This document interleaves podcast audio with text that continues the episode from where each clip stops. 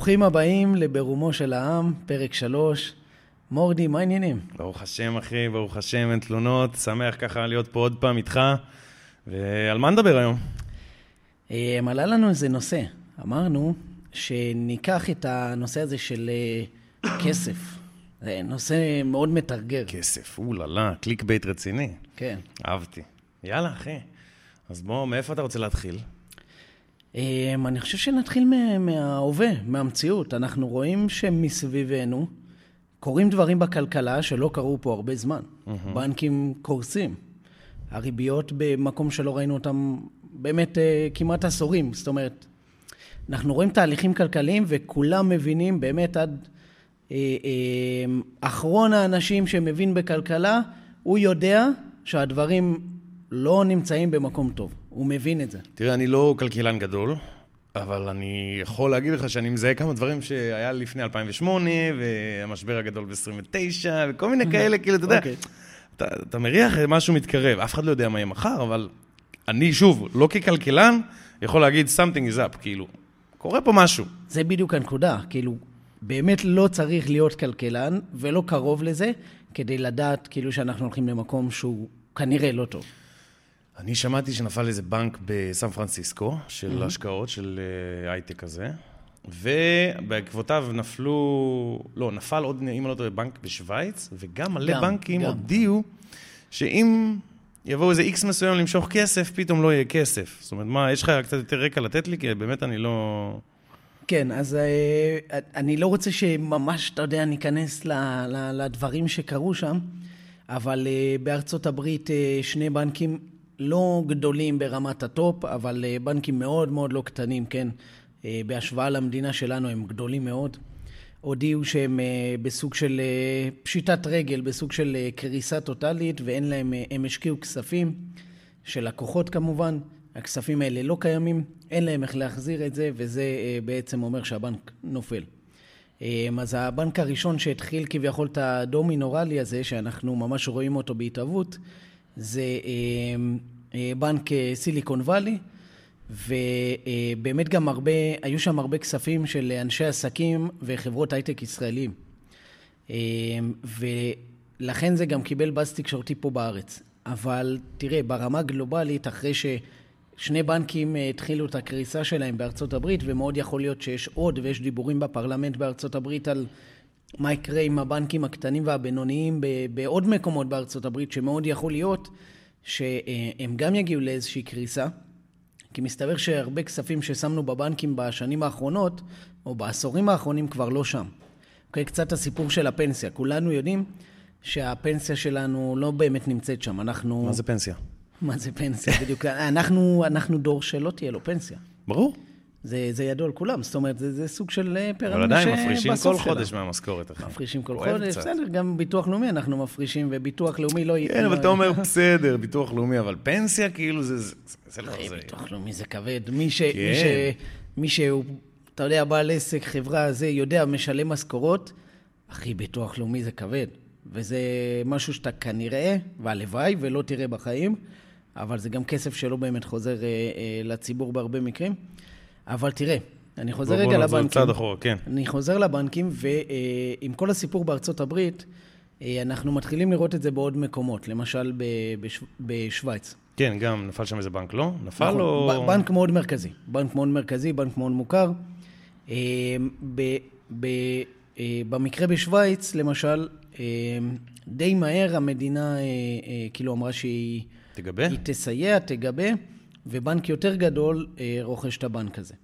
הבנתי. אותו דבר הולך לקרות כנראה בארצות הברית, ואני צופה שאנחנו נראה עכשיו את אחד התהליכים היפים והמרתקים בהיסטוריה, אוקיי. של בנקים קטנים ובינוניים קורסים, חלקם ימותו עם המפקידים שלהם, עם הלקוחות שלהם, והאחרים יירכשו על ידי בנקים גדולים יותר. בעצם אנחנו צועדים לעולם שבנקים הולכים להתנפח, הבנקים הענקיים הולכים להיות יותר ענקיים, אה, והולכים לבלוע הרבה בנקים קטנים ובינוניים שיקרסו. הדבר הזה הוא לא טוב לנו. תראה, אם אנחנו מסתכלים אחורה, אני זוכר, יש לי בראש איזו דיאגרמה כזאת של אה, אחרי 2008, שרואים את, אה, כאילו רואים את הבנקים לפני 2008, כל הבנקים שהיו קיימים באמריקה, ואז רואים את כל הבנקים אחרי 2008, אחרי כל כן. השנה הזו המטורפת הזאתי, ורואים שכאילו מתוך איזה, לא יודע, 100 ומשהו בנקים, נותרו ארבע אחרי הקריסה הגדולה. זאת אומרת, אתה רואה גם את הטבלת מיזוגים, כאילו כל אחד כן. רכש את ההוא ואת ההוא ואת ההוא ואת ההוא, ואת ההוא, אה, בסוף נשארו ארבע. אז כאילו נראה לי שזה כבר קרה. זה כבר קרה פעם אחת. וזה קורה שוב. זה נשמע כמו סייקל טבעי כזה, לא? אמ, זה יותר טוב מאשר הבנק מכריז על פשיטת רגל ופשוט סוגר את הדלתות. עדיף שמישהו יקנה אותו או שיעשה איזה מיזוג כדי לפחות להציל, לא יודע, 20% מהכסף שקיים, שיש למש... כאילו, של המפקידים. בעיקרון קשה, קשה לשמוע את זה, ממש קשה לשמוע את זה, אבל uh, לבנק אין ממש אה, אינטרס uh, להציל את הכסף.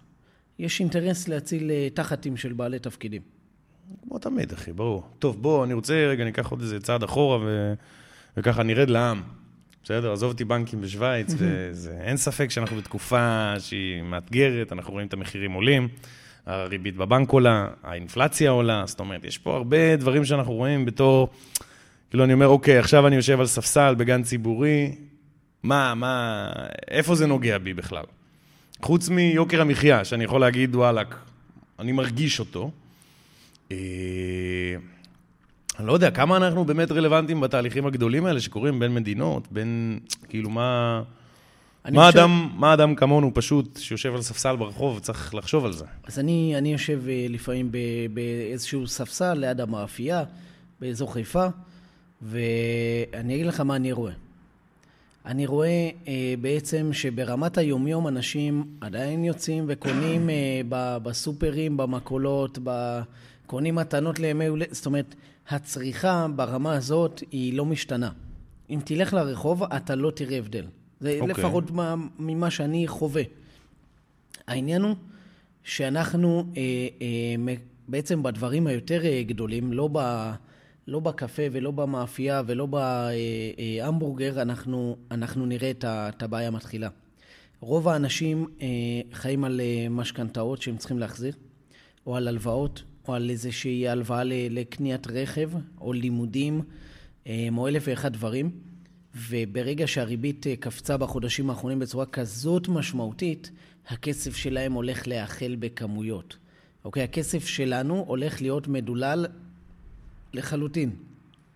אה, ובעצם הסיפור הזה ימשוך אותנו למצב שאנשים, הכסף שלהם בבנק הולך להתרוקן, כבר עכשיו הוא מתרוקן. אה, אתה יוצא מנקודת הנחה שיש לאנשים כסף בבנק. יש הרבה אנשים ש... המינוס שלהם גדל, אחי, בוא נגיד. אנחנו אוקיי. במדינה ש, שרוב, הרוב המוחץ, אני לא זוכר אם זה 60, 70 או 80 אחוז מהאנשים, חיים על אה, מינוס. בסוף, גם אם יש לך פלוס בעו"ש, אבל אתה פתוח במשכנתה, אתה חי, אתה חי בחסדי הבנק. זה כן. ברור, כולם יודעים את זה. אה, אז, אז רובנו באמת נמצאים בהלוואות, פתוחים, אה, מה שנקרא בעולם העסקי ממונפים, אה, ו, ואז נוצרת פה בעיה. מה יקרה כשאנשים גם יאבדו עבודות? או גם לא, י- לא יוכלו להסתחר, להסתחר כאילו ל, ל, להסתכר. לקלקל את עצמם מספיק טוב כדי להחזיר את ההלוואות שלהם. אז בנקים יתחילו לעקל פה דירות בכל הארץ? וואלכ, זה נשמע... תראה, אני יכול להגיד לך, בארצות הברית אחרי 2008, וואלכ, עשו מסע עיקולים רציני מאוד כדי לנסות למזער נזקים. ו- וראו, יצא על זה, אם אני לא טועה, סרט גם על איזה, על איזה בחור שמעכל ד- דירות, ועל הסיפורים הקשים שיש שם, על כל הדברים האלה. וואלה, תראה, זה, זה מצב כאילו... אנחנו, אה, אתה יודע, אנחנו, מרגיש לי כאילו אנחנו שתי נמלים שיושבים על איזה גרגיר אורז, כן. ב... ויש עוד מיליארד גרגירי אורז, כאילו, אתה מבין, אנחנו כל כך... עוד מיליארד... מה אנחנו. צריכים לעשות כדי להכין את עצמנו, חוץ מלקום בבוקר, ללכת לעבודה ו... ולהיות אופטימיים? וגם אם זה נעשה, יכול להיות שלא יעבוד, יכול להיות שכן יעבוד. אני אגיד את זה ישיר. אנחנו במשחק הזה הפסדנו. הפסדנו. אוקיי, אז ה- מה... אנחנו חיים בעולם שערכית הוא, הוא לא ראוי לנו, אוקיי? הבנקים הגדולים, בדיוק כמו מה שאנחנו רואים בשבועות האחרונים, גדולים, קטנים, בינוניים, לא משנה, הם לוקחים מאיתנו את הכסף, מפסידים אותו במקום אחר, או מגלגלים אותו למנכ"לים, או לטייקונים, או לאנשים אחרים, אמ, או אפילו לממשלה, ואז הם קורסים, אוקיי? למשל בישראל, אנחנו, אין, אין ביטוח, אין, אין שום כיסוי. בארצות הברית ובמדינות באירופה יש איזשהו כיסוי, מגבים אותך, הממשלה. מה זאת אומרת? בארצות הברית, אם אני לא טועה, זה עד עצמאי? 250 אלף דולר. לא, לא, בתור בן אדם. אם הבנק שלך קורס מחר, והיה לך עד 250 אלף דולר בחשבון, יפצו אותך בסכום הזה. הבנתי. אה, באירופה זה נראה לי נמוך יותר, בערך חצי. אה, זה פחות או יותר המספרים, בישראל זה לא קיים, אוקיי? זאת אומרת, היה לך לא משנה כמה כסף בחשבון, והבנק קרס ואומר, סורי, אה, העברתי את כל הכסף למקום אחר, כן? אה, כי כסף הוא לא מופסד, אחי, כסף לא נעלם. זה לא קורה. כסף עובר בהלוואה לאיזשהו טייקון שקונה איזה פרויקט שנתקע ולא מחזיר את הכסף, אוקיי? זה מה שקורה.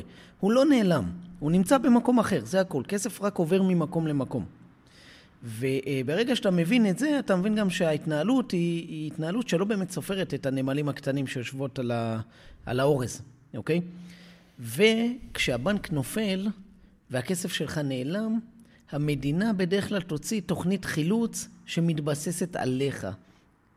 זאת אומרת שהיה איזשהו אה, אה, אה, דיבור למשל, על לקחת איזשהו סוג של כמו לייצר איזושהי קרן שתסייע אם עכשיו איזשהו בנק נופל או יש איזו קריסה או משהו כזה. אבל לוקחים את זה ממך. אתה תשלם עוד כמה אחוזים אם דבר כזה יעבור, לא פה בארץ. ונקווה שלא יגיע לפה, אבל בסוף את הבנקים או את האנשים שם ישפו על חשבון העם, שגם ככה הפסיד את הכסף שלו שם. יש לך קטע לפעמים שאתה עושה איזו הפרדה כזאת בין העם לבין הנגידים, או לבין הפקידים, או לבין כן. הבנקים. מה זה הבנקים, אחי? רגע, בוא, בוא, בוא נפרק את זה.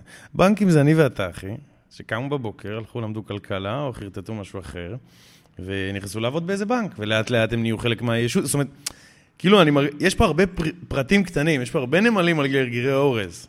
עכשיו, נגיד, קח אה, מקבץ, אה, יש לגרגירי אורז הזה, קרא לו בנק. אם, אם, בסופו של דבר, אם הכלכלה קורסת, ואם אנחנו מגיעים למשבר עכשיו גדול, הוא ישפיע על כולם. על כולם. אה, כאילו, זה שאתה עובד בבנק לא יעזור לך. כן, אולי יהיה לך פרנסה, ואולי אתה תמשיך לקבל כסף, אבל... זה הכל. סבבה, אבל יש עוד הרבה אנשים שכאילו ימשיכו... בסופו של דבר, אנשים קמים בבוקר ועושים משהו. אם אתה קם בבוקר ועושה משהו, אז כן, יכול להיות שתקופות יותר קשות, פחות טובות, אבל שורה תחתונה, אתה מתקדם לאנשהו. גם אם זה לאט, וגם אם זה במשבר. אני לא רואה סיבה לחשוב מאוד uh, חשוך, או לעשות הפרדה ביני לבין המדינה, או לעשות הפרדה ביני לבין הבנקים. אתה, אתה מבין? בסופו של דבר זה הכל, לא יודע, זה, זה מרגיש לי כמו בועת סבון אחת, שכולנו בפנים. כאילו, אתה מבין? אתה יכול להגיד, אוקיי, זה X וזה Y, אבל שורה תחתונה זה עדיין אותה בועת סבון. וכשמשהו נופל, הכל נופל. כן. והרבה אנשים מפסידים, גם אוליגרכים מפסידים, וגם מיליונרים מפסידים, וגם חברות גדולות קורסות. זאת אומרת, כן יש את הדבר הזה. אתה מבין? נכון. זאת אומרת, זה לא עכשיו איזה משהו של, זהו, we are doomed, כאילו, זהו, הלך עלינו. זה לא המצב, אחי. אז זה תלוי בדיוק איפה אתה יושב, אתה מבין? תראה, אני בן ש- 25 ואני חי בדרום תל אביב. אה, אה, לא, די זה- בסיסי. זה בסדר גמור, אבל, אבל uh, בסופו של דבר, הבן אדם הפשוט שעובד באיזושהי חברה פרטית ו- ופתוח במשכנתה, הוא יהיה הראשון שיאחל. ואחריו העובדים אולי בהייטק, שיקלו את השומנים שלהם, כי באיזשהו שלב הם יפוטרו, באיזשהו שלב ייגמר להם הכסף. כבר מתחילים לראות באיזשהו את זה. שלב את המשכנתות השמנות שלהם גם הם יצטרכו אה, אה, אה, להחזיר והם לא יוכלו. ואחריהם יבואו ה, ה, ה, אולי העובדים בבנקים, שיתחילו לפטר אותו.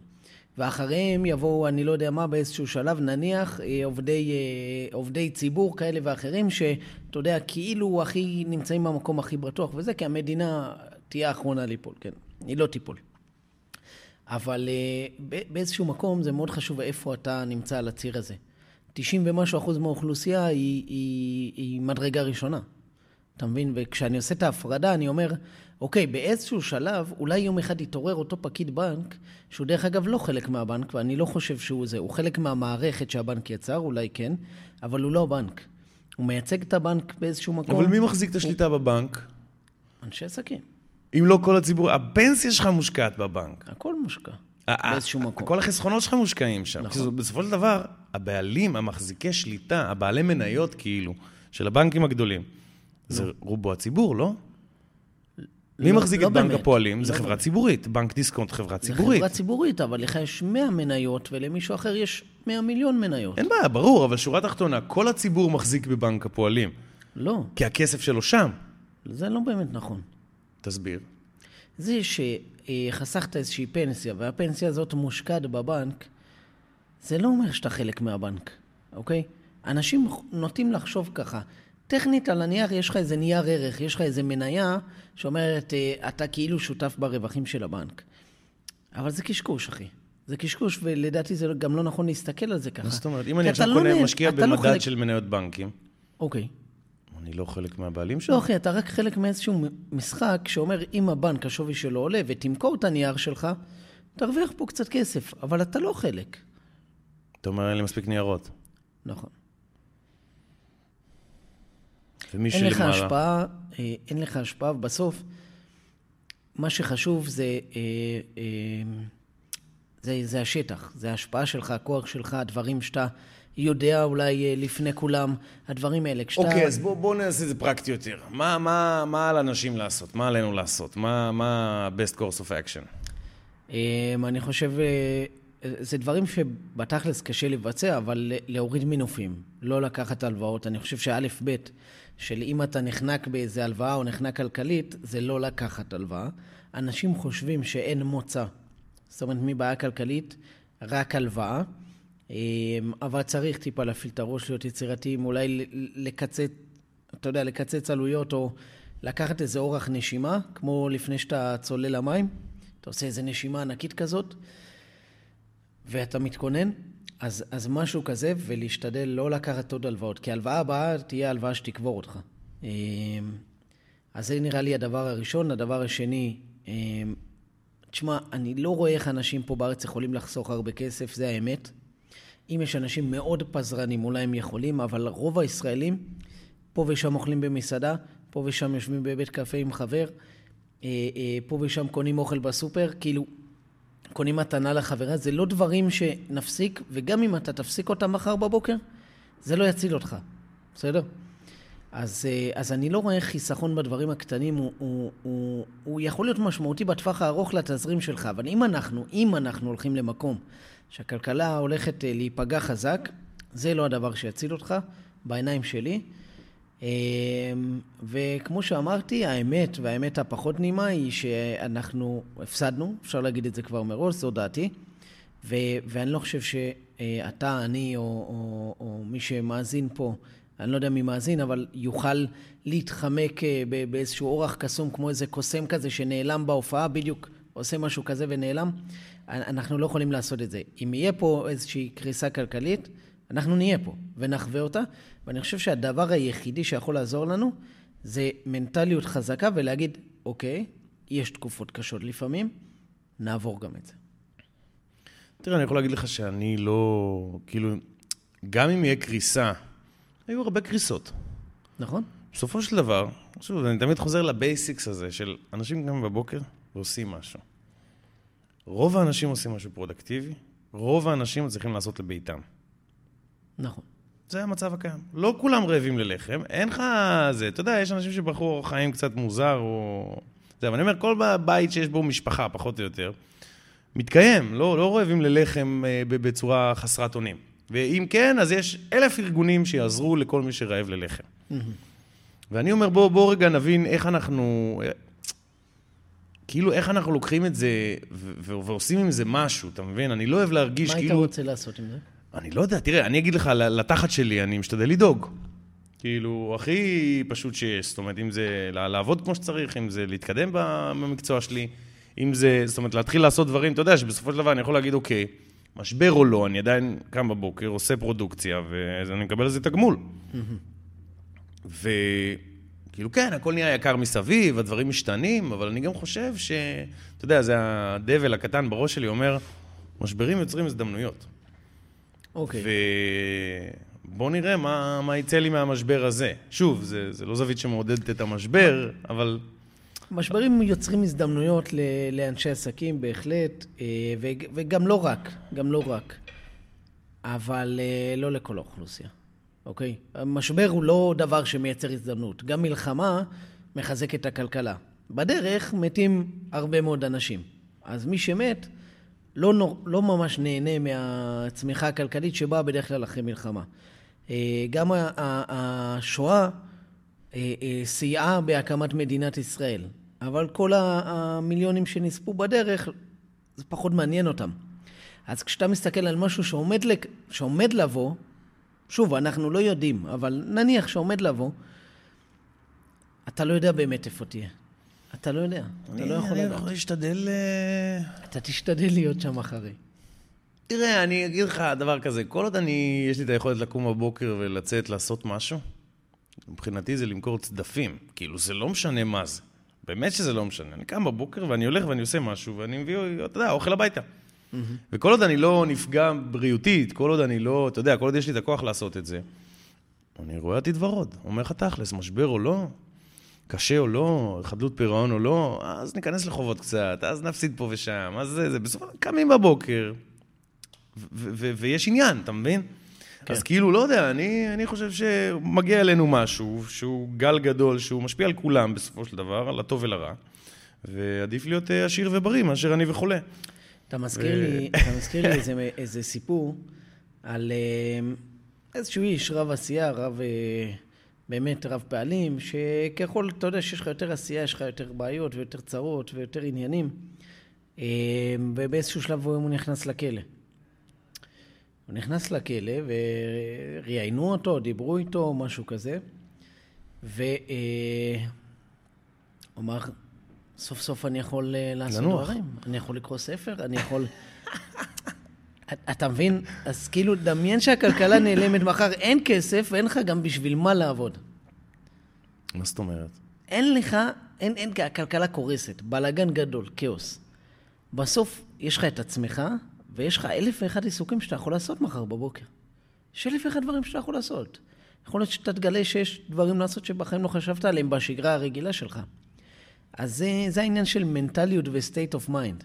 תראה, אני מרגיש שאני... אני עובד במסחר. כל החיים עבדתי במסחר. אם זה שיווק, אם זה מכירות ואם זה קניות. אחד מהוורסיות האלה. ומסחר לא ייגמר כל עוד יש בני אדם לסחור איתם. בהחלט. אז מחר אני יכול לסחור על אוכל, היום אני סוחר על שיווק ופרסום, ולך תדע, אתה, אתה מבין? זה לא, לא, לא ייגמר לי על מה לסחור. לך. כן. לך.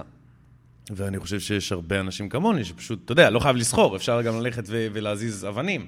אפשר ללכת לצבוע קירות, אפשר ללכת אה, לבנות, אפשר ללכת לשבור, אתה אפשר... אומר באיזשהו מקום הכלכלה כאילו, בוא נגיד שעכשיו אה, סתם ניקח את ההייטק.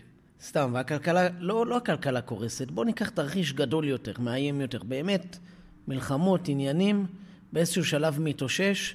ההייטק כמובן שהוא לא, לא שם. עדיין כל אחד יכול לעשות משהו. כל אחד ימצא איזה מקום, הדברים יתחילו לשקם את עצמם, לצמוח מחדש. תראה, זה ברור, זה ברור. השאלה מה, מה הולך לקרות בתקופה שלנו עכשיו, האם אנחנו צריכים להתכונן לאורח ש... ש... אורח חיים שונה לגמרי ממה שאנחנו התרגלנו עד היום? חד משמעית אני מבזבז יותר מדי כסף. אוקיי. ביחס לעצמי. אני יכול לחסוך יותר. אבל כשאנשים למשל מדברים על משבר כלכלי, הם לא מדברים על אני אצטרך לחסוך כסף. הם מדברים על לא יהיה הכנסה. לא יהיה הכנסה, חודש, חודשיים, אני מוכר את האוטו, אני ממשכן את הבית, אני עובר ל... לא יודע, סבא, סבתא, אולי אין כבר, אולי מכרו את הדירה של סבתא, אני לא יודע. עובר עם, לאנשהו או לא עובר עם הילדים שלי, או מה אני עושה? כאילו, אני מרגיש שיש איזה רמז של נגמר במילים שלך. ואני לא חושב ש... שיש דבר כזה, אתה מבין מה אני אומר? ש... כאילו, אתה, יש לך איזה, איזה vibe אה, של, של... אני ב-vibe של היום שאחרי. לא משנה מה יהיה, השמש מחר תזרח. נכון. חצי מהמדינה מאבדים עבודה. אוקיי. או שזה יוביל לאנשים שמחזיקים את עצמם בידיים עם הקשרים והקהילה שלהם, ומוצאים משהו אחר לעשות, ומצליחים לעשות את האדפטציה, או שזה יוביל לאי סדר חברתי, פירוק המבנה הקיים, ויצירת מבנה חדש. הרי אתה יכול להסתכל על זה נכון. לאורך כל ההיסטוריה, שאנשים, אתה יודע, שתי אנשים אה, הלכו, הלכו במדבר, מצאו מאגר מים. התמקמו בו. עוד כמה אנשים ראו את זה, באו להצטרף. אין בעיה, יש מספיק מים לכולם. מצטרפים, מצטרפים, מצטרפים, ופתאום אה, אין מספיק מים לכולם. ומגיע עוד מישהו להצטרף, אז אה, דוחים אותו.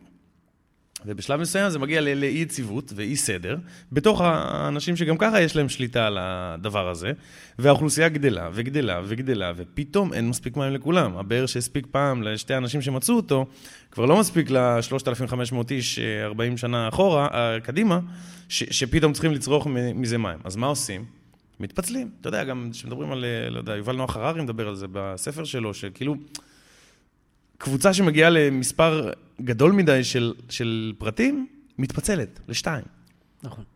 ואני מרגיש שכאילו המשברים הכלכליים שלנו כיום, כאילו הם עושים את זה, זה, זה הפיצול, אתה מבין? זאת אומרת, יש איגוד גדול, גדול, גדול, גדול של אנשים, ו- ויותר ויותר ויותר, בדיוק קראתי היום, נראה לי שלחתי לך את זה על סטאר וורס, ראית את זה, מה ששלחתי לך? כן, ראיתי. בסופו של דבר אנשים אומרים, אוקיי, אנחנו רוצים יותר משאבים, אנחנו רוצים יותר הצלחה, אנחנו רוצים יותר משהו מהחיים האלה, אז בואו נעשה קואליציה מסוימת. ואז נוצרת קואליציה, הקואליציה הזאת גדלה, גדלה, גדלה, גדלה, גדלה, גדלה, גדלה, ואז פתאום השוליים כבר מתחילים להתפורר. כי, כי, כי זה כבר גדול מדי להחזיק את זה, זה יותר מדי לוגיסטיקה, זה יותר מדי, כאילו, זה כבר יותר מדי להחזיק את זה, זה גדול מדי כדי להתקיים. עד שזה פשוט נשבר מבפנים בדרך כלל, ויש לך אי סדר חברתי, הכל מתפרק חזרה, ועוד פעם קבוצות קטנות מתאגדות להם, שזה יכול להיות איגודים כלכליים, זה יכול להיות תאגידים, זה יכול להיות אה, מדינות, אתה יודע, בכל אה, אספקט יש לך את זה, ב, כאילו בכל עולם מושגים יש לך את זה אחרת קצת, אבל מתגבשים, מתגבשים, מתגבשים, זה נהיה גדול מדי כדי להחזיק את עצמו, מתפרק, ואז התהליך מתחיל עוד פעם. ואני מרגיש, בתור בן אדם 25, עם, עם, עם ראש על הכתפיים, לפחות ככה אני חושב, שבשבילי זה אחלה טיימינג. וגם בשבילך זה אחלה טיימינג. כי אנחנו עכשיו עדים להתפרקות של משהו שאנחנו לא בנינו. שזה משהו שבנו מאז מלחמת העולם השנייה, עד היום נכון. נוצר איזה סדר חברתי מסוים, שאנחנו רואים אותו הולך ומתרופף מכל הבחינות. ואני חושב שאנחנו נראה את המפלה הסופית, ואנחנו נהיה מי שיבנה את היום שאחרי. אתה מבין מה אני אומר?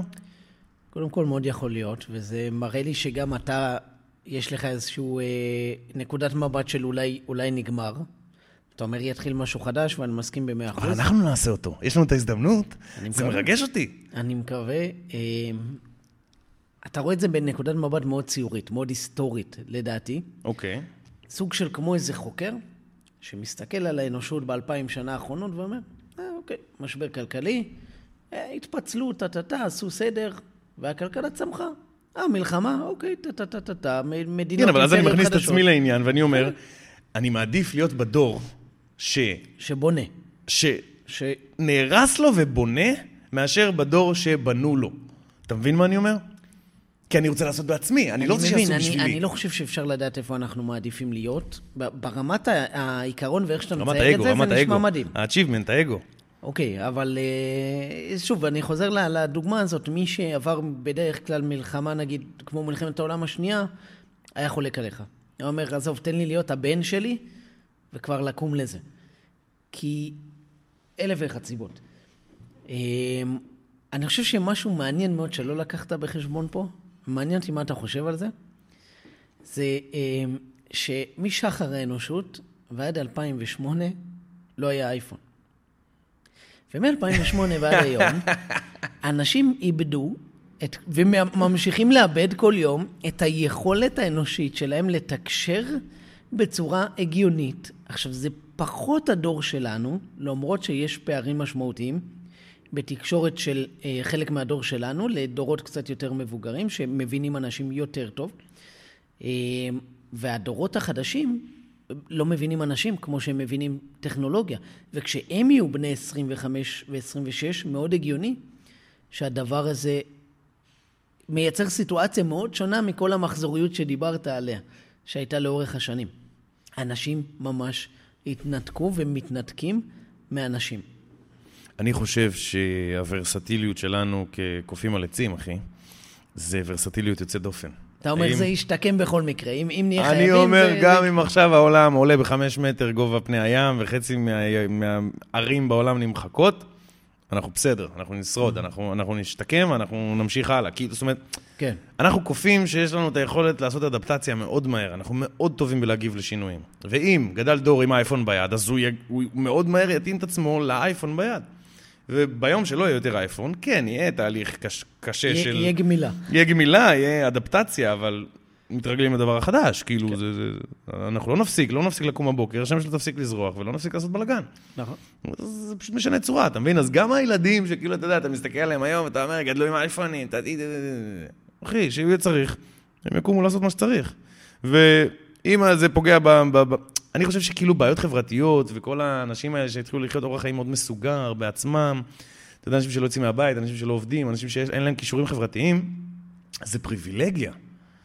בעולם שהוא הישרדותי יותר, בכלכלה שהיא הישרדותית יותר, במקום שבו אתה צריך לקום ולעשות משהו, ויש תחרות, ויש משחק סכום אפס, ואם אתה עושה, למישהו אין, ואם, למישהו, ו... ואם מישהו אחר עשה, לך אין. זאת אומרת, שאנחנו נחזור שוב למצב הזה, שאנחנו לא פריבילגים מפונקים שגרים אצל אימא, אז אנשים, אתה תראה אותם עושים דברים, ומפתחים כישורים חברתיים, ו- ו- ויוצאים מעצמם, ועושים משהו.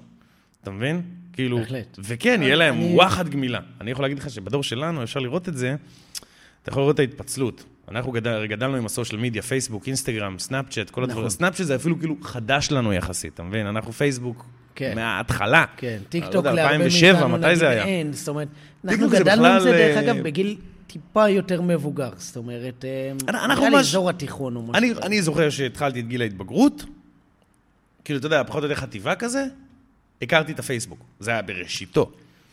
כן, הכרנו את הפייסבוק, ב... כן. התחלנו להתפתח עם הפייסבוק לצידו, אתה מבין? כן, שגם הוא לא היה מאוד... שגם הוא לא היה עדיין מה שהוא היום. פייסבוק, כן. מה שאני גדלתי, זה לא כן. לא מה שהוא היום, אחי. כן. והתפתחנו לצידו, ואז אתה יכול לראות את הפיצול בדור שלנו, של אנשים שהחליטו שיהיה להם נוכחות דיגיטלית, ואנשים שהחליטו לחיות במציאות. נכון. ש- שהיום כבר, אתה יודע, במצב היום אתה כבר לא כזה יודע מה יותר מציאותי, הדיגיטל או ה... או live, כאילו. למה? כי יש אנשים שכל הקיום שלהם בדיגיטל, כל הפרנסה שלהם בדיגיטל, הרגשות שלהם בדיגיטל, הכל אצלהם זה אונליין. הכל אצלהם זה בדרך דיגיטלית כזו או אחרת. אני לא חושב שיש מישהו שזה הכל. אני חושב שיש אנשים שבאמת לוקחים את זה מאוד מאוד רחוק לדיגיטל, שזה גם פריבילגיה. אמ, בסופו של יום בן אדם מכבה את הטלפון, הוא נשאר כאילו, הוא נשאר עם המציאות. הוא נשאר עם עצמו, או עם איזה, פתאום הוא מגלה שיושבים לידו אנשים ברכבת, לא שם לב. יש, יש הבזקים של מציאות כזה. זה לא מטריקס מוחלט, ועדיין יש הרבה דברים שקורים כאילו בין אישי. אתה לא בא לראיון עבודה דרך הטלפון. אה. כן, אתה אומר היום... עושים ראיונות בזום היום. נכון, עושים ראיונות בזום, אבל בסוף יש לנו עדיין איזושהי מציאות. מרק צוקרברג רוצה לקחת אותנו למטאוורס. שאתה לא הכל תעשה ש... בתוך, ה, בתוך הדיגיטל. כאילו בהתחלה לא זה היה נראה לי מגניב המטאוורס, וכאילו אפשרי. והיום, אני כל כך אוהב את המציאות, אני כל כך אוהב את היום-יום, אני כל כך אוהב את החיכוך, אני כל כך אוהב את החספוס, את ה... אתה יודע, את, ה, את הלהיות קוף על כדור, אחי. כן. אני נהנה מהחוויה, ולא בא לי להיות הטינג בתוך אלגוריתם. אתה מבין מה אני אומר? כן, לא, כאילו, כן. לא מפתה אותי. נכון. אני אוהב לשתות מים שאני צמא. בתוך המטאוורס אתה לא. אתה מבין? כאילו, אנחנו בסופו של דבר, כאילו המטאוורס זה כאילו ה- ה- הנקודה שבה אנחנו מפסיקים להיות קופים, אבל איך אתה מפסיק להיות קוף? אתה לא יכול להפסיק להיות קוף. נכון. אתה לא יכול לעצור את היצרים שלך, אם אתה רעב אתה צריך לאכול, ואם אתה צמא אתה צריך לשתות, אתה מבין? כאילו, מטאוורס או לא, אתה צריך לעשות הפסקת פיפי. אז זה לא נשמע לי כזה מטאוורס, אתה מבין? זה לא נשמע לי כזה... כן. אלא אם כן אתה יכול, אתה יודע, לשים איזה פלאג, איזה דיסק און קי, להוציא את התודעה שלך, להעביר אותה למכונה דיגיטלית, שאין לה את הצרכים שלך, אבל אז בכלל, האם זה יהיה אתה, האם זה יהיה קופי שלך, כאילו, האם זה יהיה קופי פייסט, או האם זה יהיה אתה. זאת אומרת, איך, איך, אתה מבין? זה, זה נשמע לי כאילו, כל המטאוורס הזה, קצת באוויר, כאילו, זה פנטזיה, זה יפה, זה, זה, אבל זה לא, זה לא מרגיש לי מאוד מציאותי. אותו דבר, אנשים לא חיים באינסטגרם כל היום, למרות שכולם אמרו לנו, אה, תצאו מהאינסטגרם, כשהיינו ילדים. היום רוב האנשים לא באינסטגרם, אחי. כי הם הבינו שהמציאות זה יותר מעניין. אני חושב שזה גם יקרה אותו דבר עם המטאוורס. כאילו, אני חושב ש... לא יודע, בהתחלה היה הייפ, אבל אני לא חושב שה-hype הזה, יש לו מקום. אני חושב שה-hype הוא יותר התלהבות מטכנולוגיה חדשה. אני גם יצא לי לחשוב מחשבות אה, מאוד מאוד דומות. איך הדבר הזה יעבוד, איך המטאוורס הזה באמת יעבוד. אה, אני חושב שהוא ישרת אספקטים מאוד מסוימים. אנשים לא לגמרי יחיו במטאוורס, למעט, אתה יודע, אנשים קיצוניים כאלה. גם היום יש לך בן אדם שיכול להיות 20 אה, שעות ביממה מול מחשב. כן, אבל... ולא בעבודה. זה יחסית, כן, זה יחסית שוליים, אבל... אני, כן, אני עם גיל ההתבגרות שלי, בגיל החטיבה. לא, גיל ההתבגרות זה, זה... וואו, אני הייתי משחק Call of Duty 20 שעות ברצף, כן. יומיים ברצף, לא יכלתי להפסיק, זה היה יותר טוב מהמציאות. היום, אבל אני לא אגע בזה. יש איזו הבשלה, איזו התבגרות. כן, כאילו, אוקיי, סיימתי, ניצחתי, שיחקתי, חוויתי. זה כבר לא מעסיק אותי, זה לא מעניין אותי, זה לא ה-fashion, אתה מבין? כן. ואני חושב כמו כל דבר, אתה מבין, ככה יהיה טיקטוק, ככה יהיה, כל דבר בסופו של דבר מגיע למיצוי. אתה יודע, זה מצחיק שהוציאו את הספרים, אמרו שכאילו, זה, זה יגרום לאנשים לדבר פחות. או שזה, שהוציאו ממש את הכתב, כאילו את הדפוס, היה ממש מלחמה נגד הדפוס. שזה משחית אותנו, שזה יפרק לנו את האפשרויות שיח, שזה... אנשים לא סמכו על אה, תקשורת בדפוס. אתה כאילו. מבין? כן. כאילו, אז נוצר הטלוויזיה, בכלל יצאו נגד הטלוויזיה, אה, סליחה, הרדיו לפני, אז הטלוויזיה, כאילו, אתה אוקיי, טיק טוק, ממכר, אוקיי, זה בעייתי לילדים, יאללה, נקסט, כן. בסדר. אותו דבר עם המטאוורס נראה לי, כאילו, אותו זה. אה, בואו בוא נחזור רגע קצת אחורה, למה אנחנו אוהבים להפליג בדברים. אנחנו רצינו לדבר על, על כסף, על עשירים עניים, על, על, ה, על הפרספקטיבה הזאת, כאילו... לאחרונה אני מסתכל על ה... אני בטוויטר אחרי כל הבלגן, ו... ואני רואה כאילו ש... אתה יודע, תמיד אנשים משייכים את עצמם למחנות. אני ימין, אני שמאל. אני כן. עשיר, אני אני. כאילו, זה נראה לי קצת מוזר. אתה? כאילו, זה טבעי, זה הגיוני, אבל זה... זה... אני לא יודע, אני חושב שבסופו של דבר כל העשירים, אתה יודע, הם נולדו כמוני כמוך, והם ימותו כמוני כמוך. וכל העניים גם. אז מה, מה אתה חושב ההבדל בעצם? אז בוא אני אגיד לך דבר כזה, סתם, כשאני הייתי צעיר, אני חשבתי, אתה יודע, עשירים צריכים לשלם יותר מיסים, אתה יודע, כל המחשבות הסוציאליסטיות האלה של גיל כן. ההתבגרות. ו... והיום, כאילו, אתה יודע, אני מתבגר, והשאיפה שלי יום אחד להיות עשיר. שוב, איך שאני מגדיר את זה, לא אולי במובן שלך, אבל במובן שלי אני רוצה להיות עשיר. שאם זה חופש כלכלי מסוים, אם זה חופש בכללי, זאת אומרת, להיות, להיות עשיר עם משפחה, עם חברים, עם, עם כסף, עם, עם, עם כל הדברים האלה. ו, ואני לא חושב שאם אני יום אחד, אני גדלתי לאמא חד-הורית, אה, בלי כסף בבית. זאת אומרת, זה לא שגדלתי עם כסף ועם כפית של זהב. ואני בטוח שאני אגיע לגיל 35, 40, 50. אני אהיה די נינוח. זאת אומרת, לא יהיה לי את הדאגות של שהיה לי אימא שלי שהיא גידלה אותי. עכשיו, קח את המחשבות הסוציאליסטיות שלי מגיל 16, שאני אומר, אוי, sorry, you need to tax the rich, אתה יודע, ללכת את כל המסע הזה. ו- ויום אחד אני אגיע לשם, זאת אומרת, הרבה מהאנשים שהם עשירים היום, לא נולדו עשירים. הרבה מהאנשים שכאילו הגיעו לאנשהו, ו- וכאילו, אתה יודע, אומרים, העשירים נגד העניים, הם גם היו עניים, הם גם הגיעו מאיפה שאתה הגעת. אז, אז כל המחנאות הזאת היא סביב אני עשיר, אני אני, או צריך לה- להטיל יותר מיסים, בסופו של דבר, אתה יודע, תסתכל על ההיסטוריה של המיסים. אז תמיד היה השבורים והעניים והמסכנים, שאמרו בואו נשים מיסים על ה- על ה- על ה-top 1%. עשו את זה, האחוזון העליון אמר, אוקיי, הבנתי, בואו בוא נשנה כיוון. וזהו, ועשה איזה קומבינה כזו או אחרת, והתחמק מהדבר הזה. ואז זה יורד למטה ומחלחל ומחלחל ומחלחל, ובסוף זה מגיע לעניים. כאילו, הרעיון של מיסים, כל הקונספט של מיסים התחיל מאנשים שרצו למסות את, ה... את העשירים של אירופה, את כל האדונים, בעלי הקרקעות וכו' וכו'. והיום, כל אירופה משלמת מיסים, גם השבורים, אתה יודע, אם אתה לא מרוויח שתי שקל מעל המינימום, כן. אתה תשלם על זה מיסים. אז איך זה עזר לך? אתה- מבין, כאילו מוזר לי המחנאות הזאת, שכאילו של אנשים עניים שאומרים צריך you need to tax the rich, ואז הם נהיים עשירים. אה, אתה מסתכל על. זה מנקודת מבט אחת, אני מסתכל על זה מנקודת מבט אחרת, אבל שוב, אה, אני, אני חושב שאנשים עוד לא השכילו להבין שלא משנה כמה אה, ימסו, לא משנה את מי, עשירים, אה, מצידי שיהיה חייזרים, לא משנה כמה ימסו, הכסף הזה לא יגיע אליהם בחיים. פרוטות על פרוטות על פרוטות, אולי יגיעו לזה. אני אתן לך דוגמה מעניינת. אז מה כן קורה עם הכסף הזה? אנחנו, מש... אנחנו מדינה עם אה, תוצר מאוד מאוד גבוה, במיוחד תוצר לנפש. אנשים פה תורמים המון המון כסף למדינה. והשירות שאתה מקבל, למשל אה, משרד הפנים, פתוח מ-8 עד 12, 4 ימים בשבוע, ומ-2 עד 5 ביום אחד בשבוע. ואני אומר, רגע, רגע, רגע, בואו נעשה stop. אני משלם ימבות של מיסים, ואני משלם את כל סוגי המיסים שיש בעולם, מע"מ ומס הכנסה, כאילו מס חברות, ו- וגם על המשכורת מס, וגם ביטוח לאומי, וגם אלף ואחת אה, אה, אגרות ועמלות וזה, ופה ושם, וכל מיני כאלה. ובסוף אתם פותחים לי כאילו את השירות הציבורי שאני צריך פעם בכמה שנים לבוא לחדש דרכון, מ-8 עד 12? כי אין, מה, אין ארבע שעות לעבודה, אין, אי אפשר אתה לזה, מפספס אי פה אפשר משהו לשים עוד רציני, חלק. חבר יקר. אחי, איזה, איזה מין שירות זה? אתה חי תחת קואליציה של אנשים שהחליטו לקרוא לעצמם יהודים במדינת ישראל. אוקיי, כדי שהקואליציה הזאת לא תתפרק, צריך לשמן את המערכת עם כסף, אוקיי. אוקיי? איזה מערכת צריך לשמן? המערכת שמתקיימת לך סביבך, מה זאת אומרת? אתה חי במקום מערכת? שאתה לא פוחד לשלומך. אני אגיד לך, משרד ממשלה הוא לא ביטוח- חלק מהמערכת? ביטחון אישי. ביטחון אישי, קח את זה. קח משטרה.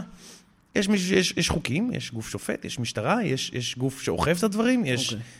זאת אומרת, אתה חי בעולם איך- אתה איך חי בעולם מודדים- עם consequences. איך מודדים חברה ציבורית? נגיד בשירות לקוחות. אוקיי? חברה מצליחה בדרך כלל, יש לה שירות לקוחות שהוא נחשב יותר טוב. יש לה ברנד, מותג, שהוא נחשב יותר אמין או יותר איכותי. אוקיי? אוקיי. כשאתה מדבר איתי על משטרה ואתה אומר, את זה אתה מממן, אחי, 80% מהישראלים, אם חס וחלילה מחר קורה להם משהו וקורה להם ויקרה להם, הם לא יפנו בכלל למשטרה. וזה תהליך של שנים, זה לא ממחר, זה בסדר, לא אני לא מאתמול. אומר שזה עובד טוב, אני רק אומר שאתה, יש לך זכות לחיות במדינה שהיא לא זימבבואה. ועל כן, אתה משלם שאתה חי במדינה שהיא לא זימבבואה. זימבבואה- יש לך יציבות זה- זה חברתית, כבר- יש לך יציבות תרבותית, יש לך, יש לך משהו, יש לך מנגנון ענק שנקרא מדינת ישראל. אוקיי. אתה חלק קטן בו, ולפעמים אתה נותן יותר ממה שאתה לוקח, ולפעמים אתה לוקח יותר ממה שאתה נותן. אבל בסופו של דבר, אני מעדיף לחיות במדינת ישראל מאשר באוגנדה. אתה מבין, אתה, אתה מבין מה אני אומר? באוגנדה, או ברשות הפלסטינית, אתה לא משלם מיסים. וזה נראה ככה. אתה משלם. קודם כל אחי, אתה משלם. אף אחד בר, ב, כמעט לא משלם מיסים ב- במדינות משלם. סוג ד', בסדר? לא משלמים כמעט מיסים. וגם אם כן, זה, אתה יודע, זה אתה משלם שוחד, לא מיסים, בסדר? אבל, אבל המדינות שלהם נראות ככה. אם אתה חי באמריקה, או באירופה, קח את צרפת. צרפת יש להם מיסים מאוד גבוהים, יש להם את החוקים הסוציאליים הכי מפנקים שיש כמעט, נראה לי, בעולם. אתה יודע, חוץ מהנורדיות, כאילו. אוקיי. ו... וזה עובד, אחי. זה עובד. אפשר לקיים מאות מיליונים של אנשים בשטח מסוים, עם מערכת שעובדת, ולא כולם רוצחים, אונסים וגונבים אחד את השני. ועל זה אתה משלם. עכשיו, מבאס אותי לשלם מיסים, אישית. אבל אני רוצה לחיות במדינת ישראל, וזה ה-membership card שלי. אתה מבין מה אני אומר? כמו לעשות צבא? כמו לקום בבוקר, לצאת מהבית ולעבוד קצת? כמו, כמו... אתה מבין? בסופו של דבר, אם אתה רוצה ליהנות מכל הטוב הזה, אתה גם צריך לקחת חלק ברע הזה, אוקיי. שהוא אני- התשלום מיסים. עכשיו, בוא ניתן לך נקודה אחת אחרונה. אני גדלתי אצל אימא, חד-הורית, שעד שהייתי בן 6, 7, 8, אני לא יודע בדיוק מה, מתי, היא לא עבדה, היא חלה ביטוח לאומי. היה לה שתי תינוקות בבית, לא היה לה גוף מפרנס, לא היה לה, בדיוק בעלה נפטר, ו- ו- ופתאום יצא מצב שהיא חיה על ביטוח לאומי. ואני יכול להגיד לך שזה היה מאוד לא כיף לה. והיא מאוד הובכה להיכנס, ל- ל- ל- לחתום אבטלה עם כל השבורים שבורות. זה היה לה, זה שבר את עולמה מבחינה מנטלית. אבל אני זכיתי לגדול עם אוכל חם לגז, עם, עם, עם תנאים סוציאליים, עם, אני, אני לא נפלתי לקרשים, היה לי תמיד טיפול רפואי שהייתי צריך, היה לי תמיד אוכל על השולחן, היה, זאת אומרת, בסופו של דבר, אני, מרדכי, הרווחתי מהדבר הזה. בכך שנתנו לאימא שלי את המעטפת, שהייתה חרא, וזה חרא כסף, זה לא כאילו ביטוח לאומי פרנס אותה בצורה זה, לא היה דגני בוקר בבית. אבל היה אוכל, והיה, אתה מבין, והיה שמחה, והיה זה. אז, אז, אז כן, אני נהניתי בילדותי, עוד בהיותי פסיבי למציאות שלי, מהבונוסים שיש למדינת ישראל ולמיסים שאתה משלם שם, מזרחי. אני לא יודע למה אתה חושב שבאיזשהו מקום אנשים, באוגנדה או במקום אחר בעולם, בחלק מהמדינות האפריקאיות האלה חיים יותר אנשים מבצרפת, ובטח שממדינת ישראל. אנשים קמים בבוקר ואתה חושב שאין להם אוכל? אנחנו מכירים, אנחנו יודעים שאולי זה לא כמו אירופה ולא ברמת הטכנולוגיה ולא ברמת המזון, ונכון שבחדשות ובאינטרנט מצלמים לך תמונות זוועה של אנשים עושים קובבות חול.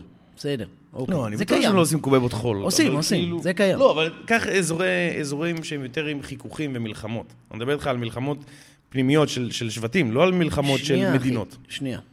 אנחנו מדברים רגע על ה, על ה... מצד אחד אתה אומר לי, אנשים מסתדרים בכל מצב, אנשים קמים בבוקר אוכלים, אנשים קמים בבוקר עושים עבודה, אבל אני פריבילג לעשות את זה בישראל. אוקיי, אוקיי, אני מבין את אני מעדיף לעשות את זה הנקודה. בישראל, נכון? זה קיים גם בכל מקום אחר. נכון. אוקיי? זה לא שבמקומות אחרים אנשים לא חיים, והם לא מבשלים, והם לא אוכלים, והם לא עובדים באיזשהו משהו, ואתה בעצמך אמרת לסדר לבנים ולעשות זה וזה, הם עושים את זה. הם עושים את זה, הם רועים צאן, או אוכלים, זאת אומרת, אוקיי, והם לא עושים רק את זה דרך אגב. גם במדינות עולם שלישי, רביעי, חמישי, שישי, שביעי, יש היום מתכנתים. ויש חברות הייטק, ויש דברים. יש שוב, דרך אגב, יש, אה, קראתי איזשהו מאמר מעניין, שכאילו אמר, רגע, האם במדינות אה, מערביות מפותחות כאלה ואחרות יש פחות שחיתות מב... כאילו במדינות עולם שלישי וזה? התשובה הייתה כן, אבל לא הרבה, ממש לא הרבה. אה, זה סתם, זה היה מעניין. אז, אז שוב, אני מבין את זה ואני אוהב את המדינה, מאוד שמח על, ה, על, ה, על הדבר המדהים ש, שיצרו פה, וגם ברגעים אלה ממש יוצרים. זאת אומרת, אנשים עדיין עובדים, עדיין עושים, המערכות עובדות, אבל בסופו של דבר, כשאני מסתכל רגע עלינו כאזרחים, וכשאנשים אומרים, ואתה אמרת, יותר למסות, יותר, תיקחו יותר, תיקחו, תיקחו, תיקחו, תיקחו, אני, ו, ובאמת המדינה עושה את זה ברצון רב, צריך גם לתת. אוקיי? ואתה, הבנתי את הנקודות שנותנים. ביטחון, טה-טה, טה-טה, טה-טה. ביטחון כאילו קצת כלכלי, קצת אה, אה, ביטחוני. תקציב לנכים, תקציב לזקנים, אתה יודע, בסופו של דבר... אני מאמין. יש פה רווחה, אחי. השורה התחתונה, יש פה רווחה. השורה התחתונה שאתה אה, כנראה בוחר להסתכל על מה שקיים, וזה בסדר, זה דרך אגב מדהים, ואני בוחר להסתכל על מה שיכול להיות. ואני יודע, בכל עצם ועצם בגוף שלי, שאנחנו יכולים ליותר.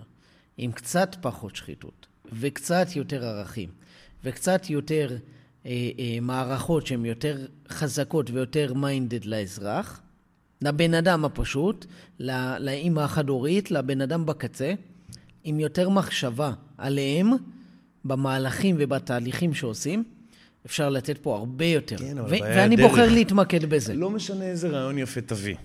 הדרך תהיה מלאה בבני אדם חמדנים שרוצים לעצמם. זה לא חייב להיות ככה, זה יכול להיות פחות בני אדם חמדנים. בני אדם ישנו את האופי? אני זוכר שדיברנו על זה שבמהלך ההיסטוריה, אני חושב שזה היה בפרק אחד, דיברנו על זה, ש... אה, על ההידרדרות החברתית, ואמרת לי פה, שלמרות ההידרדרות החברתית, החברה שלנו הולכת ונהיית יותר ערכית ויותר פחות אלימה ופחות זה ופחות זה. דרך אגב, לא הסכמתי איתך. אבל פה אני רוצה להגיד, אני מאמין שאנחנו צריכים להיות פחות אלימים, יותר ערכיים. פחות קופים. תמיד יש לזה מקום. אתה מאמין שאנחנו צריכים להיות פחות קופים ויותר משהו שהוא כן, מעבר לקוף. כן, כן, כן. אנחנו אני, כבר היום הרבה מעבר. ש... בחור, אני חושב שאנחנו הכ... הכי פחות קופים שהיינו אי פעם. אוקיי. מבחינה על הנייר, מבחינת ה... למראית עין. הסדר החברתי, הטכנולוגיה, הדברים, כן, אנחנו הכי פחות קופים שהיינו אי פעם, כאילו. מצד שני, הקוף עדיין נשאר. זאת אומרת, זה שלמדת שפה, ערכים, כאילו, מוסר, כאילו, דת מה... ותרבות. אוקיי. לא אומר שאתה מפסיק לרצות. אתה, אתה מפסיק לרצות את היצרים האפלים ביותר שלך, ולכל קוף יש יצרים אפלים.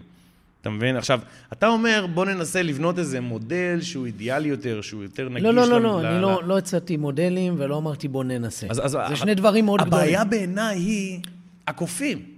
זה גם הפתרון וגם הבעיה. כי אתה, אתה מדבר על איזה משהו שהוא יפה לשמוע אותו, הוא יפה לחשוב עליו, הוא, הוא אפילו לא, קצת אוטופי. לא, אני לא חושב שזה קשה, זה כזה קשה. אני חושב שבסופו של דבר רוב האנשים קמים בבוקר, ובסוף יעשו את הדבר שהכי טוב להם. וזו בחירה טבעית. נכון. לעשות את זה. ואני חושב שבעולמות, במקומות שאנחנו חיים, אנחנו כבר יכולים להיות מספיק חכמים להבין שלפעמים לא לעשות את הדבר שהוא הכי טוב לך, להסתכל רגע סביבתית, כמו למשל צבא, כמו למשל לעשות שירות צבאי, יהיה יותר טוב לך, אוקיי? כשאתה עושה, כשאתה מתגייס ושלוש שנים מבזבז כביכול באיזשהו תפקיד צבאי, כן, לא כולם אה, אה לוחמי סיירת מטכ"ל, אה, והרבה מהם פשוט עושים את החלקת אדמה קטנה שלהם באיזה משרד או באיזה מקום או באיזה עמדה, אוקיי? או באיזה רכב. ואתה יודע, הם, חל... הם, הם בורק קטן פצפון בתוך המערכת, וזה בטוח לא הדבר שהיה מקדם אותם בחיים. אם הם היו עושים את הדבר הכי טוב להם בשלוש שנים האלה, הם היו מקימים עסק, או, או לומדים, או הולכים לעשות משהו אחר, או מתפתחים באופן אישי, כאילו מתפתחים אישיותית. ועדיין אתה, אתה הולך לצבא, זאת אומרת, בחרת להתגייס, יכולת להילחם בזה, אמ, כי אתה מבין שלא תמיד הדבר הכי טוב עבורך הוא הכי טוב עבורך בטווח הרחוק או בטווח היותר קרוב, או... אתה מבין את זה. ואני חושב שההבנה הזאת דווקא צריכה לחלחל. ואני חושב שבן אדם מבין שהשחיתות הקטנה שלו, עם השחיטה באיזשהו מקום, טיפה פילוסופי, את כל המערכת, הוא בורג קטן במערכת של שחיתויות של זה, שבסופו של דבר, מי, ש, מי שיחווה מזה, זה, זה הוא בהמשך. וזה די, די עושה שכל. אנחנו מבינים את זה, רוב בני אדם מבינים את זה. כאילו... שוב, זה תמיד כאילו, זה, זה, זה מצחיק שזה קצת, בעיניי, זה קצת מעגל. אתה מבין, קופים מתנהגים כמו קופים, ואז מגיע קוף ואומר, חבר'ה, בואו ננסה לעשות משהו יותר טוב, בואו רגע נדחה את הסיפוק הזה, ונעשה משהו למען עצמנו, פשוט בטווח הארוך. כן. ו- ועושים את זה, קרא לזה פנסיה, קרא לזה וואטאבר, ועושים את זה, עושים את זה, עושים את זה, ואז זה נהיה גדול מדי ומתפוצץ. כן. ואז חוזרים עוד פעם לבסיס. נכון. ועושים את זה עוד פעם. נכון. זה קצת כמו, כל האנושות היא קצת כמו ילד קטן. שהוא עושה משהו ונחווה. ואז הוא אומר, טוב, אני אעשה אחרת. וגם זה באיזשהו שלב, אתה יודע, כל הזמן אה, נפגע ולומד, נפגע, לומד ומשתכלל. וגם האנושות עושה בדיוק אותו דבר. זאת אומרת, יש את ההורסים ואת הבונים, ו- ו- ויש את כל, ה- כל התהליך הזה של מה שקורה, בדיוק מה שאתה אמרת. וזה סוג, סוג של האופי של האנושות, לעשות את המעגל הזה. אז יש בכלל סיבה לאופטימיות? אם אנחנו באיזה לופ כזה שחוזר על עצמו? כן. משנה מה נגיד עכשיו? כן. למה? אם אתה מסתכל על זה ברמה ההיסטורית, mm-hmm. זה משנה, אבל קצת. אוקיי? לא נשנה את העולם, אבל נהיה חלק קטן בעולם שהוא משתנה כל הזמן, על ידי בני אדם, כאנושות. אבל, אם אתה רוצה לעשות משהו גדול בחיים, כל מה שאתה צריך זה להשפיע לטובה על בן אדם אחד חי. לא על המערכת, לא לסגור את אה, עולם השחיתות, לא להיות המפכ"ל הבא ואתה יודע, להפוך את המשטרה לדבר הכי טוב שקרה על כדור הארץ, זה לא שם. אנחנו, אם אנחנו, מי שכן, אתה יודע, רוצה לפעול ולהשפיע ולה, לעשות משהו טוב קטן בעולם, שהוא גם ענק, צריך לשנות חיים של, אה, לא לשנות חיים, לעשות משהו קטן טוב אה, בחיים של בן אדם אחד אחר, כי, כי בן אדם אחד, כשאתה מכיר אותו לעומק, זה יכול להיות בן אדם שפגשת היום בבוקר, בילית איתו כמה שעות, ובשעות האלה גילית עליו המון דברים. חלק מהסיפורים של החיים שלו, את האופי שלו, את הדברים שהוא עבר, את הקשיים ואת האתגרים שלו, ואם הצלחת להזיז בו איזשהו משהו קטן, לא, לא להשפיע עליו, להשפיע על החיים. כאילו, אם היית יכול להיות חבר שלו לכמה שעות, והוא היה מלא, עשית משהו גדול. בעיניי. ואני חושב שבשביל זה שווה להתאמץ. אני מסכים איתך על הדבר הזה, אבל כאילו... שוב, זה עניין גם של פרספקטיבה, אתה מבין? כל אחד והאידיאל שלו והמטרות שלו. זה נכון אולי ל... תשאל את עצמך אם היית את כל מה שאתה עושה היום בחיים, יכול לעשות בעולם מדומיין כזה לבד. כאילו קם בבוקר... אני, אם הייתי לבד, באותו רגע הייתי עולה על העץ הכי גבוה וקופץ. אין לי לבד, אני רק ביחד, אין לבד, אני לא חי בוואקום, אני חי בקהילה. אני מבין. אבל זה אני אישית. יש אנשים שאוהבים להיות לבד. האתגר הזה אומר משהו אחר רגע. הוא לא אומר על הצרכים החברתיים שלך, אוקיי? הוא אומר משהו אחר. תדמיין את, תדמיין את היום-יום הרגיל הפשוט שלך, עושה את כל מה שאתה עושה. אוכל בוקר, הולך לעבודה, ברור שפרקטית זה לא כל כך הגיוני שאתה הולך לעבודה ועושה מכירות בעולם שאין בו אנשים, נכון? אבל תדמיין את זה רגע. תדמיין שאתה עושה בדיוק אותו דבר, סוג של טירוף כזה, mm-hmm. בעולם שלא קיימים בו עוד אנשים. אתה קם בבוקר, אוכל, מצחצ... מצחצח, אוכל, אה, מתארגן, מתלבש יפה, למרות שאין אנשים בעולם, מתלבש יפה, הולך לעבודה. עושה את העבודה שלך, מרים טלפון, מוריד טלפון, מרים טלפון, מוריד טלפון, עושה הפסקת קפה, חוזר הביתה, שזה היומיום שלך, אוכל ערב, מתאמן, הולך לישון. השפעת, נגעת במישהו בדרך, עשית, מה, מה, מה, מה הבאת לעולם? עשית עוד מכירות? נגיד שכן, בעולם שאין בו אנשים, אבל עשית מכירות. דמיינת כן בצד השני של הטלפון. זה מסלול כזה ישר, שאתה הולך בו וחוזר בו, ולא נוגע בשום דבר מסביב. למה אתה אומר את זה? מה זאת אומרת? אבל אנחנו כן חיים בעולם הרבה אנשים, וכל מה שאתה עושה נוגע בהכל. או לפחות בחלק שקרוב אליך. אני לא מדבר על זה, ש... על אפקט הפרפר, שאתה עושה משהו קטן וזה... לא, לא. אני אומר, מה, מה, בוא, בוא, בוא ת, ת, ת, תדייק לי יותר את הפואנטה שלך. בשביל מה שווה לך להיות פה, רק לספק יצרים? פה על כדור הארץ? כן, על כדור הארץ. מי שאל אותי? הביאו אותי. הביאו אותך, אבל, אבל אתה אומר, אני נהנה מהחיים. כן, אני... רק סיפוק יצרים? בערך. בערך. אתה יודע, היצר, גם יש יצר ל- לרומנטיקה, שזה לא מים, שתייה ואוכל, יש לך יצר ל... לחברות, יש לך יצר, יש לך, יש לך עוד הרבה דברים שהם יצרים כאילו, והם לא רק לאכול ל- ל- לצרכים ולישון. יש אנשים שיש להם יצרים של אומנות. כן, כל אחד והיצרים שלו. אני יכול להגיד לך שהיצר החברתי אצלי הוא מאוד חזק. זאת אומרת, אני כן מאמין שאני חלק מאיזה קולקטיב. אני לא, לא אוהב את הגישה הסוליסטית, אני לא מאמין שכל בן אדם לעצמו. אני חושב שקופים לבד הם בבעיה. קופים צריכים להיות ביחד.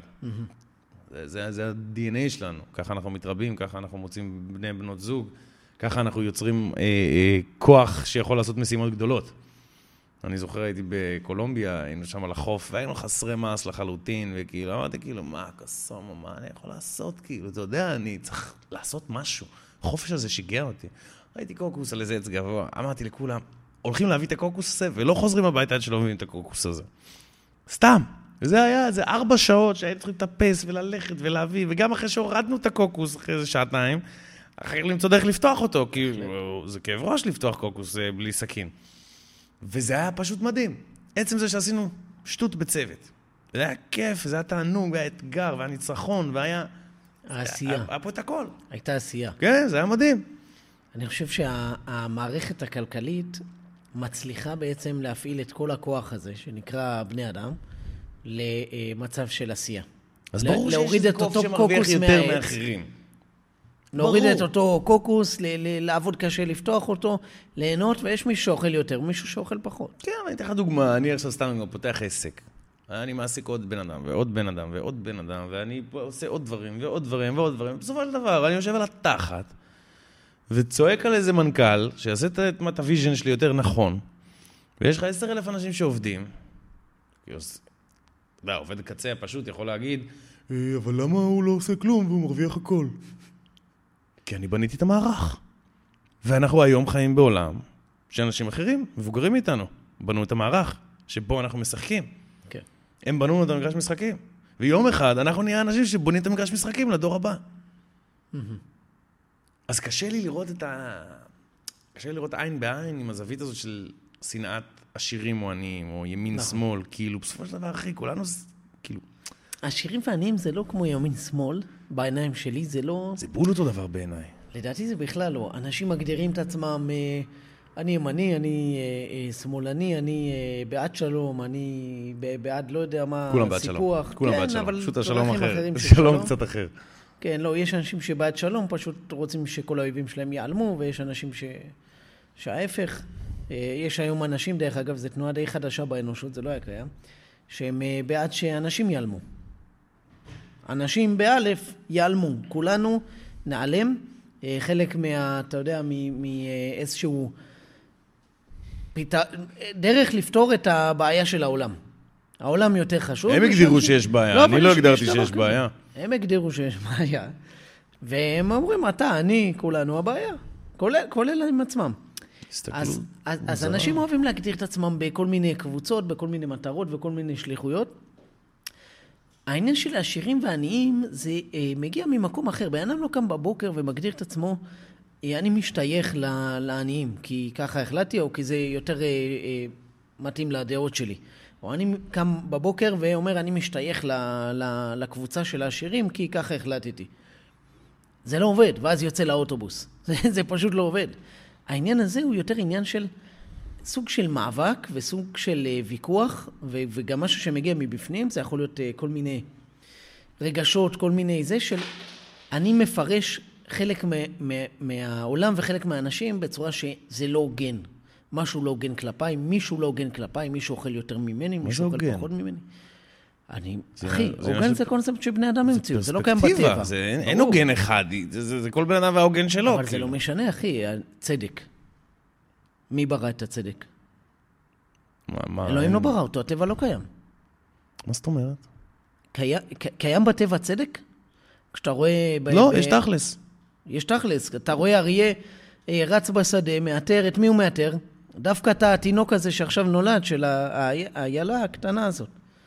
ודווקא שכל החיים לפניה אוכל אותה. זה מרגיש לא צודק. כי צדק לא קיים בטבע, זה לא דבר, זה קונספט שבני אדם המציאו ואמרו, זה צודק, זה לא צודק, זה טוב, זה רע, כל הקונספטים האלה לא קיימים בטבע. אין טוב ורע בטבע, אין... אה, נכון. אריה הוא לא רע ואיילה היא לא טובה. זה לא עובד ככה. אבל עדיין הרעיונות האלה מצליחים להזיז תנועות חברתיות ענקיות. וזה מה שאני אומר לך, בסופו של דבר קם בן אדם בבוקר. וזה לא משנה אם פייר או לא פייר, זה דבר שקיים או לא קיים. הוא קם בבוקר ואומר, זה לא פייר. דרך אגב, בדרך כלל מסיבות מאוד מטומטמות. הוא אומר, אני עובד כמו חמור, אני עובד קשה, ומישהו אחר עובד קצת, וזה לא פייר. רק שהוא לא מבין שכל העבודה הקשה שלו תורמת ככה, והעשר דקות של בן אדם אחר יכולות לתרום ככה. זה אמיתי, זה ככה. כשאתה אומר ככה בפודקאסט שלא רואים אותו, הם לא יודעים למה התכוונת. זו נקודה ששמעתי באיזה פודקאסט, כאילו, תהיה ורבלי. אתה יודע, כמעט שכחתי שזה מוקלט. אנחנו כן, יושבים אה. פה ועושים את השיחות שלנו, זה טבעי לחלוטין. אז אם הכל הוא סייקל, והכל בא והולך, והכל... אין חדש תחת השמש פה. נכון. אז מה עלינו לחשוב, בהתאם לנסיבות הקיימות? עלינו לשכוח את הסייקל הזה, את הזום אאוט הקיצוני הזה, כאילו אנחנו מחוץ לסיטואציה, ולהיכנס לראש שלנו, אנחנו בתוך הסיטואציה. כן. קם בבוקר, הולך, פותח את החנות בגדים, מוכר בגדים, לא נכנסו לקוחות, כן נכנסו לקוחות, הבוס צעק עליי, לא צעק עליי. איפה, איפה, בואו בוא נרד לרזולוציה הזאתי, בנושא של, של כסף. זאת אומרת, בנושא של עשירים עניים. אתה, אתה, אתה מבין לאן אני חותר? אה, תשמע, אני חושב שהמקום, האנשים הכי מאושרים בעולם זה האנשים שחיים בהווה. ואני חושב שגם האנשים הכי עשירים בעולם זה אנשים שחיים בהווה, אוקיי? מה שמשותף לדבר הזה, שאולי הם יכולים אה, לראות את הסייקלים או לראות את התהליכים שקורים ולהתמודד עם זה, אבל הם עושים את זה כאן ועכשיו. לא אומרים, אוי ואבוי, יקרה משהו, או וואו, איזה הזדמנויות מדהימות יש בעתיד. הם לא. הם פועלים בהווה, הם אומרים, יש הזדמנות כרגע, אני פועל. או אין הזדמנות כרגע, אני עושה משהו אחר. אבל הם חיים בהווה, וזה משותף גם לאנשים עשירים, גם לאנשים מאושרים. ולכן אפשר להבין את כל ההיסטוריה ולחקור וללמוד, וזה השאלה, זה איך אתה, אתה חי לפי, לפי מה שאתה חושב, או שאתה רק חושב? כאילו זה תמיד הדיסוננס, אז אני יכול להגיד לך שאני מאוד חי על פי דעתי. לא אכפת לי יותר מדי מדברים חוץ מדעתי, ומה אני חושב. והדבר שמולי, כרגע, בסופו של דבר אני, רוב היום שלי הוא די משימתי. הוא די כאילו טק, טק, טק, טק, כאילו מעכשיו לעכשיו. הכל עכשיו, הכל הרגע, הכל מיידי. הכל, אתה יודע, עולם של מסחר ומכירות, כאילו, זה הכל משחק סכום אפס. אם הוא מרוויח, אני מפסיד. אני צריך לה...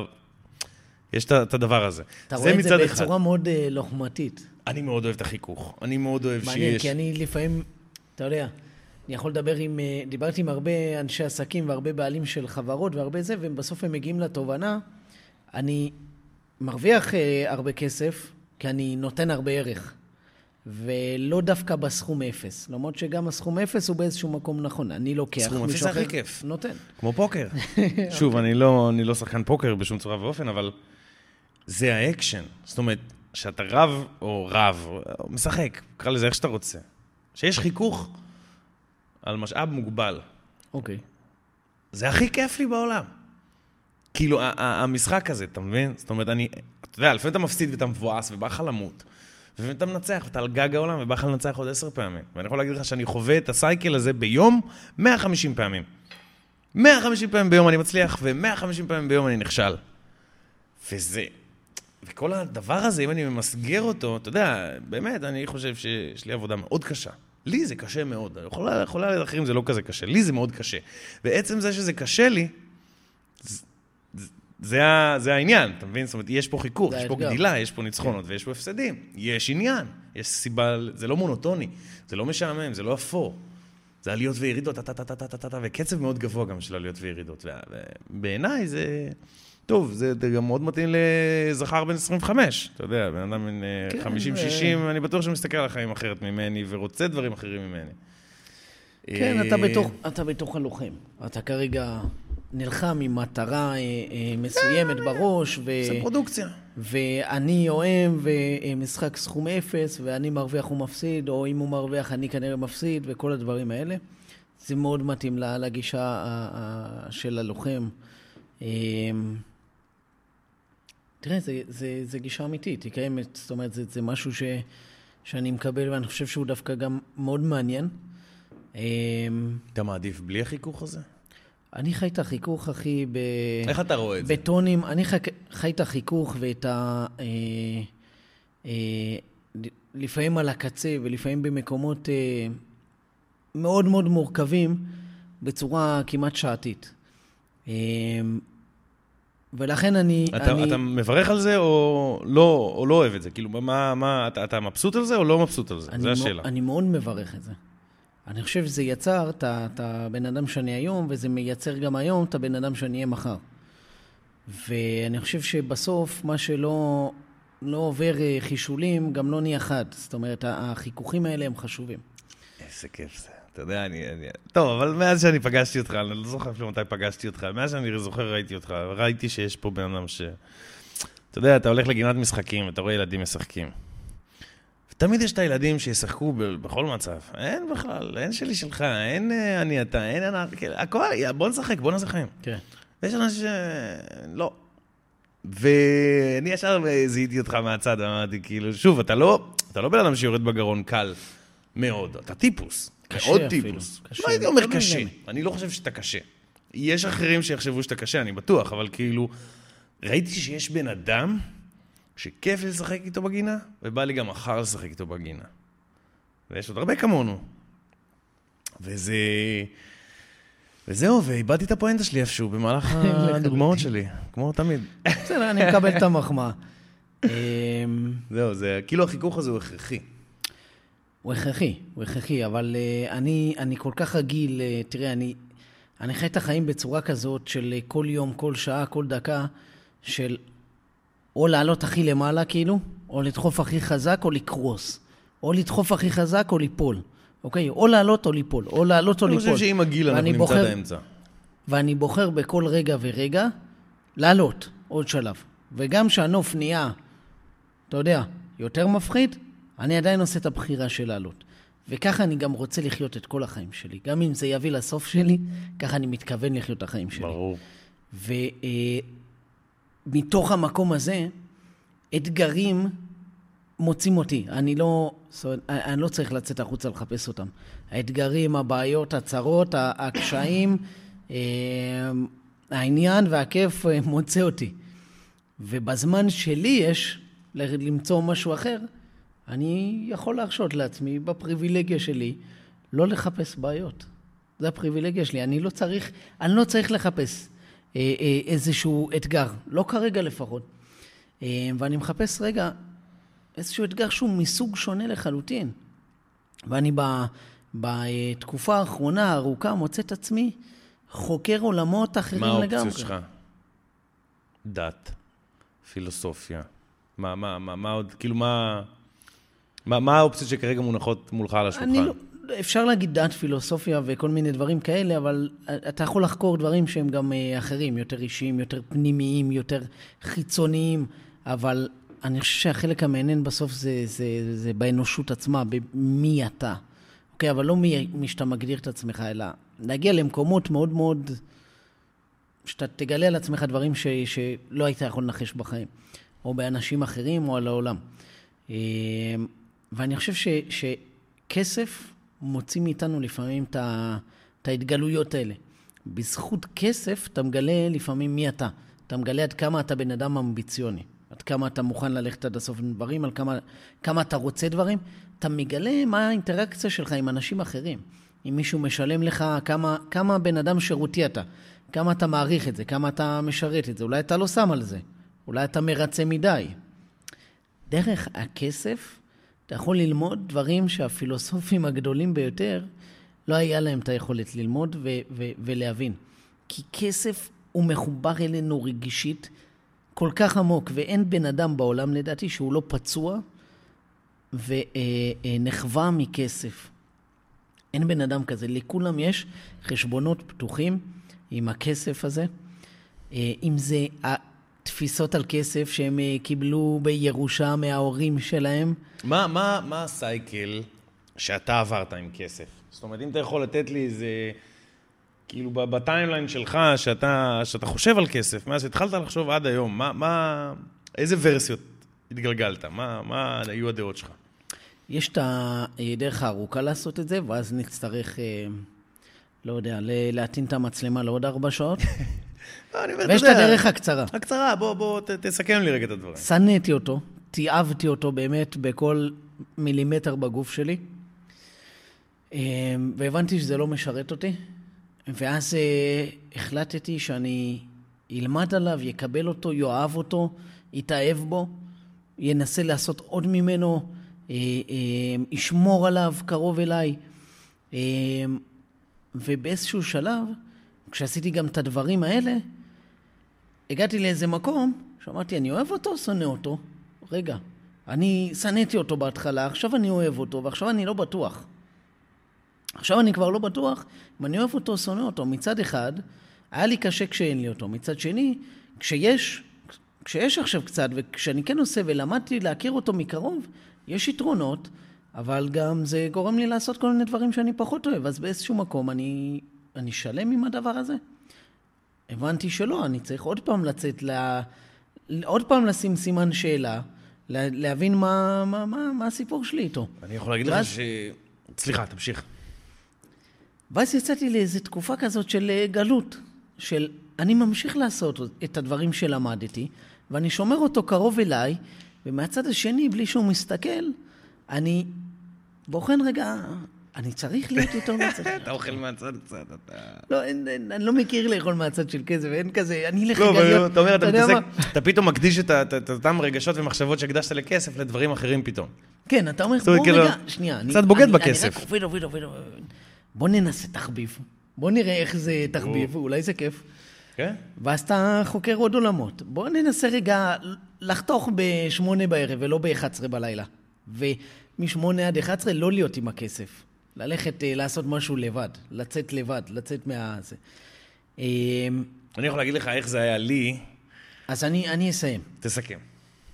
היום אני עדיין לא, לא, לא מיציתי את הקשר, ואני אה, כן מאוד, אה, מאוד אה, אה, אוהב את הדבר הזה שזה מאפשר לי, ולמדתי להסתכל עליו לא רק כאיזה כלי לרכוש לעצמי דברים שאני אוהב. זה לדעתי היום, ההסתכלות שלי, זה הדבר הכי אה, אה, שטחי להסתכל על יתרונות של כסף. להגיד, וואי, עם כסף אני יכול לקנות פרארי. אחי, עזוב פרארי, עזוב רכב, עזוב זה. אתה יכול בשש וחצי שקל לקנות פררו רושב, זה הרבה יותר טעים. אבל כסף מוציא ממני דברים טובים, אני, יש לי עשייה. לא ידעתי בהתחלה, בהתחלה רק רציתי לקנות אה, איזשהו אוטו יוקרתי, היום אני מבסוט עם המזדה, אחי, אחלה מזדה. אבל אני כל הזמן בעשייה, וזה בזכותו. מעניין שאתה אומר את זה ככה. אני מסתכל על זה מאוד אחרת. מעולה. כאילו... אחרת היה נורא משעמם. כן, בהחלט. בתור ילד שגדל אצל אמא חד-הורית. כסף תמיד היה דאגה, מאז שאני זוכר את עצמי. זאת אומרת, מהיום הראשון שהבנתי מה זה כסף, הבנתי שאין הרבה. אמא שלי אף פעם לא אמרה את זה, אף פעם לא הרגשתי, אף פעם לא היה חסר משהו כמו שהרגשת שזה סיבה לדאגה. עכשיו, אתה יודע, בתור ילד קטן, אתה ישר קולט את הדאגות של אמא שלך. כאילו, היא לא צריכה להגיד מה מדאיג אותה כדי שתבין שמשהו מדאיג אותה. כן. אז בהתחלה כאילו זה מאוד הפחיד אותי, ומאוד הייתי בסטרס לגבי כסף, ומה אם יהיה לי, ומה אם לא יהיה לי, ואיך אני אעשה, ותתי, ותת... ואז זה הכניס אותי מאוד לסטרס. ואז אמרתי, אוקיי, אני אכבוש את זה, אני אלמד על זה. הלכתי לאימא שלי, הלכתי למורים שלי, הלכתי, אתה יודע, לכל מי שהיה קצת מעליי, ככה, בדמות מסוימת, ואמרתי, אוקיי, מה, איך עושים? כאילו, מה, תלמדתי רגע איך זה עובד. מצאתי, פתאום שמתי לב שרוב האנשים לא יודעים. נכון. אמרתי, רגע, מה, מה-? כאילו, אם זה סיבה לדאגה, אתה יודע, שוב, אני גדלתי שזה סיבה לדאגה כסף, אז אמרתי, אוקיי, בוא נפרק את זה, בוא נבין את זה, בוא נלמד את זה, בוא רגע, איך זה עובד. כי אם אני אדע איך זה עובד, יכול להיות שזה, לא היה לי סיבה לדאוג, או ש... ואז התחלתי לחקור, אתה יודע, זה היה נראה לי בגיל לא, 16 בערך, משהו כזה, ואז התחלתי לקרוא ספרים על כסף. זה התחיל במנטורים סוג ד', אתה יודע, כל מיני קורסים אונליין וכל ה bullshit הזה שהיה אז אה, בתקופתו פופולרי יחסית. ו... וכאילו חקרתי ולמדתי ועל נדל"ן ועל שוק ההון ועל מניות ועל אגרות חוב ועל פורקס ועל, ועל כל דבר שאתה יכול לחשוב עליו, כאילו שקשור לתעשייה של הכסף. וחקרתי, הבנתי, הבנתי, ופתאום אני מרגיש, אוקיי, אני מבין. איך הדברים זזים, אני מבין איך עושים דברים, אני מבין איך עושים כסף, אני מבין איך מפסידים כסף, אני מבין מהם הסכנות, זאת אומרת, בוק סמארט כזה. קראתי, קראתי מספיק. ו... והיום, כאילו, מזווית שכסף מאוד הדאיג אותי, עד לזווית שכסף, כאילו, פתאום אני, אני, אני מבין איך זה עובד, ואני יודע פחות או יותר מה עליי לעשות, כדי להשיג את המטרה שלי. וברגע שכאילו נפל לי האסימון הזה, שהבנתי פחות או יותר איך זה עובד המשחק הזה, הכלכלי של הכסף, אוקיי. זה הפסיק, הפסקתי לחשוב על זה. זאת אומרת, היום אני יכול להגיד לך... זה הפסיק לעניין אותך? כן, זאת אומרת, היום אני לא שונא אוהב כסף. אתה מבין אוקיי. מה אני אומר? היום זה לא כזה מעניין אותי.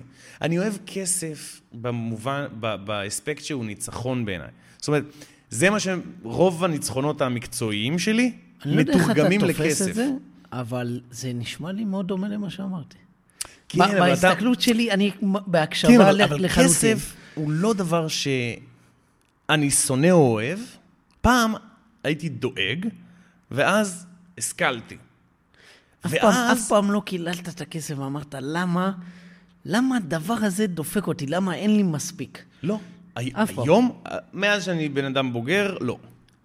כאילו, כן, יש דברים שאני רוצה ואני לא יכול. בגיל 16, בגיל יש 4, דבר- לא, אמרת אני אומר, אני שהתהליך הזה... אחרי- צבא. הקשר. שלנו עם כסף היום מתחיל מאוד מוקדם. עכשיו, יכול להיות שאחרי צבא, רגשית, אנחנו במקום זהו, אחר. שאחרי צבא, כאילו, אני לא פתאום- מכיר בן אדם, לא ואני לא מדאיג אקנה אותי. גם אם נשב פה עוד ארבע שעות, אני לא הולך לקנות את הסיפור שאין לך רגשות כלפי כסף. אז זהו, אז בוא, בוא נגיד לך איך הם, איך הם נראים היום, הרגשות האלה. אוקיי. היום, תראה, אני אוהב לנצח. אתה ניתחת את זה אנליטית. אני אוהב ניצחונות. אוקיי. והיום התגמול העיקרי מבחינה תעסוקתית אצלי הוא כסף. אם אני מנצח, אני מכניס כסף. אם אני לא מנצח, או שאני מפסיד, ממש מפסיד, או שאני פשוט נשאר באותו מקום, שזה גם להפסיד בערך. זאת אומרת, כסף זה כאילו האינדיקציה לניצחון.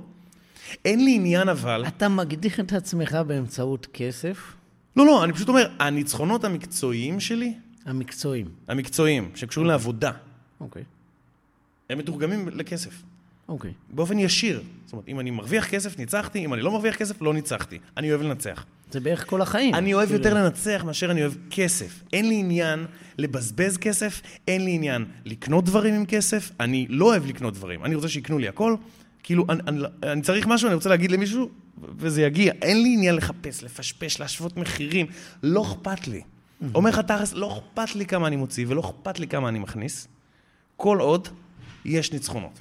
וכל עוד יש את, ה, את, את הפלואו הזה, אתה מבין? אם זה משכורת של 15,000, אתה או משכורת של אני קורא 100,000, לניצחונות האלה, נגיד, איזושהי עשייה.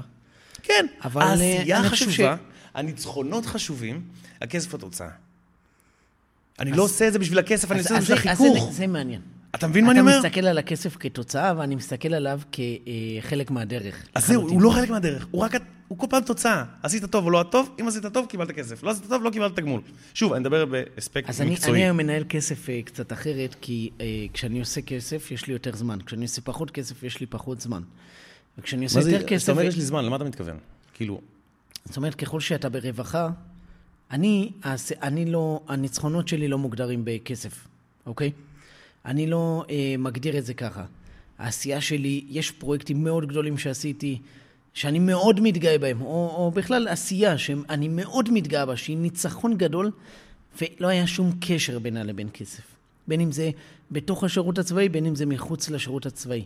דברים שאני מתגאה בהם ברמות מטורפות. ויש דברים שעשיתי בהם כסף ענק, ואני לא מתגאה בזה, אוקיי? זאת אומרת, זה לא מסתנכרן לי עם הניצחון או ההפסד הזה. אבל כסף הוא כן תוצאה של דברים מסוימים. זאת אומרת, זה, אם אני עושה דברים טובים, אני כן מקבל יותר כסף, ואם יש לי יותר, אני גם משתמש בו כדרך לעשות דברים, אוקיי? אם יש לי יותר ואני יותר ברווחה, אני אוכל לעשות עוד דברים. אני בדרך כלל, אני משקיע היום מהזמן שלי לעשות כל מיני דברים, ללוות פרויקטים חברתיים מסוימים, אה, אה, לכתוב במגזין גם טור חברתי, גם טור מקצועי, אבל היה לי רעיון, למשל, להקים את הטור החברתי הזה במגזין שאני כותב בו. הצעתי את זה, כמובן שאישרו את זה, אבל כשהצעתי את זה, כשהרעיון עלה, הבנתי שבמקום לכתוב טור אחד בחודש, אני צריך לכתוב שני טורים בחודש, זה עוד תשומות, זה משהו שאם אני הייתי אה, אה, רוצה להשיג ניצחון יותר גדול בכסף, את הזמן הזה הייתי צריך להשקיע בכסף, ואני יכול. להשקיע בעבודה. אז אוקיי, אז אבל בוא... דווקא, דווקא החלטתי, אוקיי, מתאפשר לי, יש לי את היכולת, יש דברים שאני רוצה להוציא החוצה, והמגזין היא פלטפורמה טובה, וגם, אין טור חברתי, אין מקום, עמוד אחד במגזין שמדבר על פרויקט חברתי, או על עשייה חברתית, או על דברים כאלה, ואני חושב שזה צריך את הבמה. אז, אז, אז יזמתי בוא, את הדבר נ... הזה, וזה יזמות שלא כספית. אז בוא ניגע במשהו שלא נגעתי בו עד עכשיו, במערכת היחסים שלי עם כסף. אוקיי. מה שלא קשור לכסף. זאת אומרת, אצלי, שוב, נכון לפרספקטיבה הנוכחית, יש שתי תחומי עיסוק מרכזיים בחיי. יש את התחום החברתי, האנושי, ויש את התחום האגו, ניצחונות וכסף. בסדר? האגו, ניצחונות וכסף, שוב, מבחינתי זה לא חייב להיות כסף, זה יכול להיות בוטנים, בסדר? זה לא משנה, אני צריך שיהיה תוצאה לניצחון שלי, שיהיה איזה תגמול מסוים. שיהיה איזה משהו. משהו שאתה יכול להרגיש אותו. כן. זה אחד. התחום החברתי אצלי הוא הרבה יותר, לא הייתי אומר הרבה יותר עיקרי, אבל הוא הרבה יותר, כאילו הוא הצד השני, אתה מבין? כאילו, אם אני הולך לעבודה ביום, ועשר שעות שאני בטלפון, מתווכח ורב עם אנשים, עשר שעות ביום, אני משכנע אותם, הם משכנעים אותי, אני מפסיד, הם מפסידים. כל היום יש את הסייקל הזה, בסדר? זה העשר שעות ביום שאני בעצם יוצא לגינת משחקים. ואני אוהב לשחק בגינת משחקים. אני אשמח כל יום להפסיד ולנצח, ואני אשמח לצאת כמה שפחות פצוע, אבל אני רוצה לשחק. ויש את הצד החברתי. שהצד החברתי הוא לא מתעסק בכלל בכסף. בכלל. אין שום פונקציה. זאת אומרת, אם אני עכשיו יושב בבית ויש לי חברים ואני רוצה להאכיל אותם, אני לא חושב כמה אני מוציא על הארוחה הזאת. כאילו, אני לא יוציא משהו שאני לא יכול להוציא, כן יש לי איזה לימיט בהתאם לפרודוקציה שנתתי היום בעבודה נגיד, או בהתאם, ווטאבר, אבל כאילו, אתה יודע, אני כאילו, אני, אני לא, יש אנשים שכאילו סופרים ומחשבים ואכפת להם, כאילו, והכסף הוא... אתה, מבין? כל האנשים שבונים בדג'ט מאוד מדויק, ויש להם תוכנית מאוד מדויקת, והוצאות מאוד מדויקות, הכל כאילו מאוד... אנשים כאלה הרבה פעמים מגיעים לניצחון יותר גבוה בגישה שלך הרבה פעמים. כן, אבל זה כאילו, זה לא כיף לי, אתה מבין? בצד החברתי, אז, אז בצד אתה, העסקי... אולי יש פה גם עניין של כיף. בצד העסקי, הפרודקטיבי של עבודה, כסף הוא הכל. בצד החברתי, כסף הוא כלום. ואני אוקיי. רוצה את שתי העולמות האלה, הם נשענים אחד על השני. אני לא יכול ליהנות מהצד החברתי שלי ולארח בבית שלי, ולהרים אירועים, ולעשות מסיבות, ו... ואתה יודע, מבחינה חברתית אני די עסוק, כאילו, זה, זה, זה, זה העבודה השנייה שלי בערך, אתה מבין? כאילו, זה משהו שאני מאוד נהנה, כמו שאני אוהב לעבוד, אני גם אוהב להיות עם חברים. וזה יכול להיות בבטלה מוחלטת, מושב לצים, יושבים ומבלבלים את המוח, אפילו לא שיחה כזאת שהיא עניינית יותר. כן. יושבים, מבלבלים את המוח, מעשנים קנאביס, אה, אה, יוצאים לחוויות והרפתקאות כאלה ואחרות. תענוג. אושר, זה לא אכפת לי עם כסף. אני יכול לעשות ערב עם חברים ולהוציא 60 שקל, אני יכול לעשות ערב עם חברים ולהוציא 600 שקל. באף אחד מהפעמים האלה לא חשבתי על כסף. אתה מבין מה אני אומר? כשאני הולך לעבודה, אני חושב על כסף, ושקל אחד אני לא אתן לך להרוויח עליי, ואני אנסה להוציא ממך את השקל הזה. ו- וזה העניין, וזה הפוקוס, וזה התחרות, וזה הניצחונות והחיכוך. ובחברתי, במשפחתי, בקהילתי, מה אכפת לי מכסף? זה, זה לא רלוונטי, זה, זה לא הניצחון. כסף מעיד אצלי ניצחון מבחינה תעסוקתית. הוא לא מעיד אצלי ניצחון מבחינה חברתית. אתה יודע מה אני חושב? מה? שאמרתי את מה שאתה אמרת בצורה אחרת. לא. הפעם לא. הפעם לא, זהו. הפעם אמרת משהו שכנראה לא הייתי אומר. מעולה. אמ, אני חושב שרק בן אדם בדור שלנו ומטה היה מסוגל להגיד את מה שאמרת עכשיו. למה? וזה מרתק. כי... אה, לקח לי רגע לחדד את זה, כאילו. דור מעלינו והלאה, ואחורה, הכוונה, לא, לא מסתכלים ככה על כסף. עוד לא פגשתי את הבן אדם שכן. אמ, כסף הוא חלק מקיום. הוא חלק מביטחון, הוא חלק מהיכולת שלך לגדל את הילדים ואת הדור הבא. אמ, הוא חלק מהיכולת שלך גם להשאיר משהו אחריך. הוא חלק מהיכולת שלך לטפח את המערכת יחסים עם הבן, בת זוג שלך, אה, או עם החברים שלך, או, או כל מיני דברים. זאת אומרת, כסף יושב לא במקום של fun, של אני בעולם הפרטי שלי. יוציא יותר, יוציא פחות, תשפוך עכשיו, יקנה במועדון אה, אה, וודקה שעולה בסופר 60 שקל ב-6,000 שקל כי, כי עכשיו fun לי או משהו כזה, זה משהו שהוא לא קיים. ב, ב, זה, זה, זה בדור שלנו, אני יכול, ו, ו, ומטה אני יכול לשמוע אולי דברים כאלה, וזה מראה גם את זה מראה שני דברים לדעתי, את השינוי באופי של הדורות, ביחס לכסף, ובשינוי גם של ה... ה לא החשיבות, אבל התפקיד והמקום של כסף בעולם החדש, בעולם שהיום אנחנו נמצאים בו. זה לא יושב על אותו מקום. מה אתה חושב על זה? אני רואה את הדור, הדור של ההורים שלנו, אנשים שהם היום בני 50 עד 60 פחות או יותר, ממוצע 55 כזה.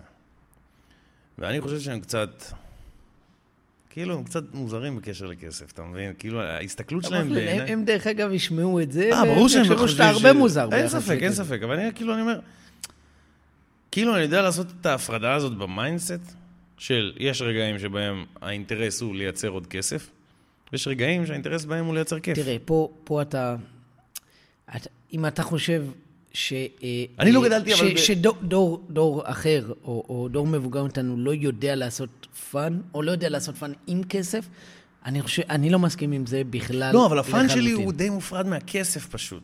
הוא לא קשור, אחי, אני יכול אחי, לעשות גם, fun... אחי, גם ו... של, של רוב בני האדם, fun הוא, הוא, הוא לא חלק מכסף, אוקיי? אבל אה, כסף כן מהווה קצת חלק בזה. זה מאוד תלוי בפעילות, זה גם מאוד תלוי. היום באמת הכל עולה, עולה, עולה, עולה, עולה, עולה. פעם לא כל דבר היה עולה, לא כל דבר שהיית רוצה לעשות, כיף, היה עולה, אוקיי? גם היום, דרך אגב, אני לא ניכנס לזה כי זה מיותר, אבל גם היום אפשר לעשות המון דברים גם בלי. אבל באמת העולם שלנו, אתה יודע, ככל שאנחנו מתפתחים, באמת להכל יש יותר עלויות וכן הלאה. זה טבעי בכלכלה. אמ, אז, אז קודם כל, אני, אני לא מסכים עם המוזרות הזאת שאמרת, או עם הדבר הזה שכאילו, שכאילו על הרימוס שהם לא יודעים לעשות הפרדה, או פחות יודעים ליהנות או משהו כזה, אולי אפילו יותר. אני רואה אנשים שכל הזמן מתעסקים בזה. נכון, כי זה יושב על מקום אחר. יש עכשיו, זמן לעשות את זה, ויש זמן לעשות דברים אחרים. תראה, בן אדם שחווה אולי איזושהי קריסה כלכלית, לא היה מדבר כמוך, כי, כי המהות של הכסף היא לא נמצאת בתחרותיות או בפאן. המהות של הכסף ברוב, אצל רוב האנושות נמצאת במקום של הישרדות והגשמה עצמית. וזה דברים שיושבים במצד, מצד אחד, זה אה, סוף פירמידת המזון של מאסלו, ומהצד השני זה אה, אה, ההתחלה של פירמידת, אה, אה, אה, נו, פירמידת אה, זה, פירמידה של מאסלו. מה זה? אני מכיר של מאסלו. פירמידת מאסלו, סליחה, סליחה, התבלבלתי. כן, אני מכיר פירמידה אחת. הפירמידה של מאסלו. אז אני אומר, בשכבה, אופס. בשכבה התחתונה יש את העניין של הישרדות, והכי למעלה, בקצה, יש את העניין של הגשמה עצמית. אנחנו מכירים את זה, כמעט כולם מכירים את זה. קיצור, כסף זה הכל הכי מההתחלה ועד הסוף. ואני לגמרי מאמין שכסף גם היום נמצא במקומות האלה, ודווקא בדור שלנו, הרבה פעמים בוחרים להכחיש את זה, ולהגיד, לא, לא, לא, לא, לא. זה לא הישרדות, זה יותר בפאן ובהגשמה עצמית. אני אלך לעשות כסף ויעשה כל מיני דברים, ויקנה ויעשה ויבלה, או יבזבז כמה שבא לי, או משהו כזה. אבל אנחנו חיים באיזשהו דור שההישרדות שלך, אתה אף פעם לא הרגשת אותה על כסף, אף פעם לא הרגשת שאתה עומד למות מרעב, כי אין לך כסף לפת לחם. רוב העולם המערבי ככה. לא, אחי, גם מי שיש לו פרה לא ימות מרעב, וגם אין לו כסף. כן, אני אומר, אתה יודע, אני לא מדבר איתך על... זה מערכות כלכליות אחרות, אחי. קשה להשוות את הכלכלה במער... במדינות המערביות, אירופה, שאתה מאוד מהלל בשבחם, ובאמת, בעולם הקפיטליסטי הן מצליחות הרבה יותר. לכלכלות אחרות לגמרי, כמו אה, במקומות מסוימים בעולם הערבי, כמו במקומות מסוימים באפריקה, וכמו בהרבה מקומות במזרח ובדרום אמריקה. יש עוד עולם גדול, יש עוד המון סוגים של מערכות, וגם במערכות האלה אנשים גם שורדים מצד אחד, בלמטה של הפירמידה, וגם מגשימים את עצמם בצד הגבוה של הפירמידה, במערכות כלכליות שונות לחלוטין, שאתה כבן אדם, ש... כאזרח, העולם המערבי מסתכל עליהם קצת מלמעלה ואומר, זה אני פה יושב במסעדה ומשלם 20 שקל, כנראה שאתם ממש כאילו לא מבינים בכלכלה. אה, בכלכלה שלנו, בכלכלה המערבית, שהיא דרך אגב השולטת היום, וזה בסדר. יכול להיות שיום אחד זה ישתנה, יכול להיות שיום אחד יהיה קונספט אחר או אבולוציה לדבר הזה. כלכלה היא כמו, אה, אה, כמו הטבע, היא, היא לגמרי נושמת, היא לגמרי היא עוברת תוצאה של מלא אבולוציות. קופים שעושים שטויות. אה, נכון, זה, זה, זה בדיוק כמו כאילו- המיל, המיליוני חיידקים האלה שעושים אצלנו בגוף, מי יודע מה, אחי. זה המיליוני. קופים, אנחנו, שעושים שטויות, אחי, ו... ברור. וואלה, לפעמים, אתה יודע, לפעמים אתה כאילו... אתה חושב, כאילו, אתה הולך את כל הדרך, עושה סייקל, ואתה מוצא את עצמך איפה שחזרת. איפה שכאילו, אתה, אתה מבין מה אני אומר? כאילו, שזה זה תמיד הולך, זה, זה, זה, זה כמו... כן, התחלנו גם מהסייקל. זהו, הסייקל זה פשוט, יודע, בשלב מסוים אתה אומר, אוקיי, אם יש את הסייקל הזה, אז, אז, אז, מה צריך כאילו לדבר על זה אפילו? כאילו, מה, מה צריך, כאילו, מה, מה, מה הפואנטה של לכעוס על זה, לבכות על זה, אתה, אתה מבין? כאילו, שוב, אבל זה הזום אאוט, שוב, שאני תמיד אה, נופל אליו. כשאתה עושה זום אאוט כזה, שאתה, אתה יודע, אתה יוצא מעצמך ואתה פתאום מדבר על דברים בכללי, ללא קשר אליך, ואז כשאתה מקשר אותם אליך, אתה מתנהג כמו בני אדם רגיל. אני חושב שזה גם מאתגר אותנו וגם עושה אותנו באיזשהו מקום יותר חכמים ויותר מודעים. וגם אם עשית סיבוב, ובלי כוונה הגעת לאותה נקודה, אתה לא באותו מקום. אתה סנטי מעל. דורך. אתה סנטי מעל. אתה דורך פיזית באותה נקודה, אבל אתה כבר לא אותו מורדי. נכון. אתה מורדי אחר שנמצא אולי פיזית באותו מקום, אבל מבחינה קצת יותר רחבה, יש יותר אקספיריאנס. לחלוטין, לא רק אקספיריאנס, לא רק מדיד, לא רק כמו במשחק מחשב. אתה כבר לא אותו אדם. הזמן עבר, הציר זמן התקדם. המציאות השתנתה, הסביבה השתנתה, הניסיון שלך השתנה. אתה בן אדם אחר לגמרי, שחי בעולם אחר לגמרי, שבמקרה פשוט דורך על אותם טביעות רגל, זה איפה שעמדת מקודם. אבל זה, זה סיבוב אחר, כאילו. זה, אתה יודע, זה קורה להרבה אנשים עם כסף, גם להרבה אנשים שמתעשרים. באיזשהו מקום הם סוגרים איזשהו מעגל. גם עניים, גם עשירים, אה, גם ימנים, גם שמאלנים, גם... אה, אני לא יודע בכלל למה עירבנו את הימנים והשמאלנים פה, אבל... סתם כי זה... זה, זה... כי זה כיף. אה, מגביל- אולי זה. יביא רייטינג, אפשר לעשות עם זה איזה משהו. כן, אה, אה, קל- עוד click bait. אה, עוד קליק.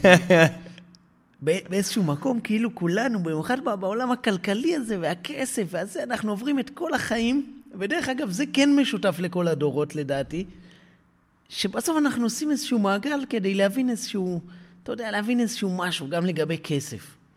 כל כך הרבה תובנות נופלות לך בדרך על כסף, שאחרי שאתה עובר את כל המעגל הזה, אתה מבין שעדיין העולם שלך נמצא פה בפנים, החסכים והתשוקות והבעיות והשנאות והאהבות שלך וכל הדברים האלה שבמהלך החיים אתה מאשים את הכסף וזורק או לוקח, או הניצחונות או הגאווה, כל, בכל מקום אתה קצת משליך אולי על כסף, ובסוף אתה חוזר לאותו מקום עם יותר כסף, פחות כסף, לא משנה איך. אתה מבין שזה כאילו עדיין פה. זה עדיין זה, ואתה סוגר את המעגל הזה, וזה נראה לי... אני יכול להגיד לך שאני מרתק. מאחל לעצמי לא לחשוב על כסף מחוץ לקונטקסט של עבודה וניצחונות. זאת אומרת, אם אני לא בעבודה. אם אני לא מתעסק בתחרותיות, אם אני לא מגיע עם האגו שלי בפול פאוור לדבר הזה, אני לא רוצה לחשוב על זה. זאת אומרת, זה או אפס או מאה בקטע הזה. כי אני חושב שכאילו בכל שאר האלמנטים בחיים, זה, אתה יודע, לא יודע, בן אדם אוהב לעשות את האומנות שלו, אבל הוא גם צריך להתפרנס, אתה יודע? אני במקרה, הרצון שלי לריב ולחיכוך ולאגו ולניצחונות, יושב אצלי על המקום שהוא פרודקטיבי והוא מפרנס אותי. קח בן אדם שכאילו הוא אומן, בסדר? והוא פתאום צריך, והדרך שלו לייצר כסף, זה קודם כל להיות אומן, ולייצר אומנות, ו- ו- ולפתוח את הראש. לא להתעסק בטכני ובמספרים, וב... אתה מבין? וזה זה מרגיש לי כאילו שזה... קשה לעשות את זה. יכול לעשות יותר כסף בציור אחד ממה שאתה ואני ביחד כפול עשר נעשה כל החיים. נכון. מה, יש את ה... למה? כי יש מספיק אה, קופים שיקנו את זה. כאילו, שורה תחתונה יש ביקוש, מה זה, זה... הביקוש יוצר את העניין. אוקיי. כאילו, אתה מחבר, קח את ה... לא יודע, לא מזמן ראיתי, זה לא נראה כזה חדש, שאיזה אומן באיזה מוזיאון תלה בננה על קיר עם מסקין טייפ. וזה נמכר באיזה, לא יודע, איזה 40 מיליון דולר, משהו כאילו שאתה אומר, "אה, מה? איך אתה, קח את כל השיחה שלנו לגבי כסף, ולגבי אגו ומשמעות וזה וזה וזה, וזה שובר את כל הכללים. כאילו, אתה אומר, ההוא בחור שם masking tape עם בננה על הקיר, מכר ב-40 מיליון דולר, הוא לא צריך לדאוג יותר לגבי כסף יותר בכלל, אה, אלא אם כן הוא בזבזן, אבל כאילו, ואז אתה תלה בננה על הקיר והגיע לרווחה גורם לך כלכלית. לערער בכל ה system הזה. אז מה מחר בבוקר? הוא יקום הרי יעשה... אחי, בוא... תפוח עם masking tape או כן, משהו אחר, כאילו, יכול להיות בוא, יש לי סל. פירות בבית, לך יש masking tape, בוא נלך לתלות פירות, וסיימנו. מטורף. זה מראה כמה מטורף. אנחנו לא מגרדים את ההבנה של מה זה כסף. יכולנו להמשיך עוד חמש שעות ו- ולא להבין עדיין מה זה כסף. זה... כן, אני יכול להגיד לך שבעבודה שלי, אנחנו מתעסקים בפרסום, בשיווק, הכל הוא פוטנציאלי. זה ממש מצחיק. זאת כמו אומרת, שוק ההון. כן, זה, זה, זה נוגע לתחום הזה, ו... וכאילו, אתה יודע, יש בן אדם שהוא מפרסם. זה העבודה שלו, זה לפרסם, אם זה להרים פוסטים בפייסבוק, אם זה ללכת עם שלט ברחוב, ואם זה לעשות, לא יודע, לדבר ברדיו, זה לא משנה איך הוא מפרסם, בסדר? כן. הוא איש פרסום. והוא עושה קמפיין. הוא לא יודע מה יהיה. הוא לא יודע בכלל מה יהיה. האם יגיעו לקוחות דרך הוא הקמפיין? מקבל תשלום. או לא. לא, לא, הרבה פעמים כ- הוא מוציא מהכסף שלו.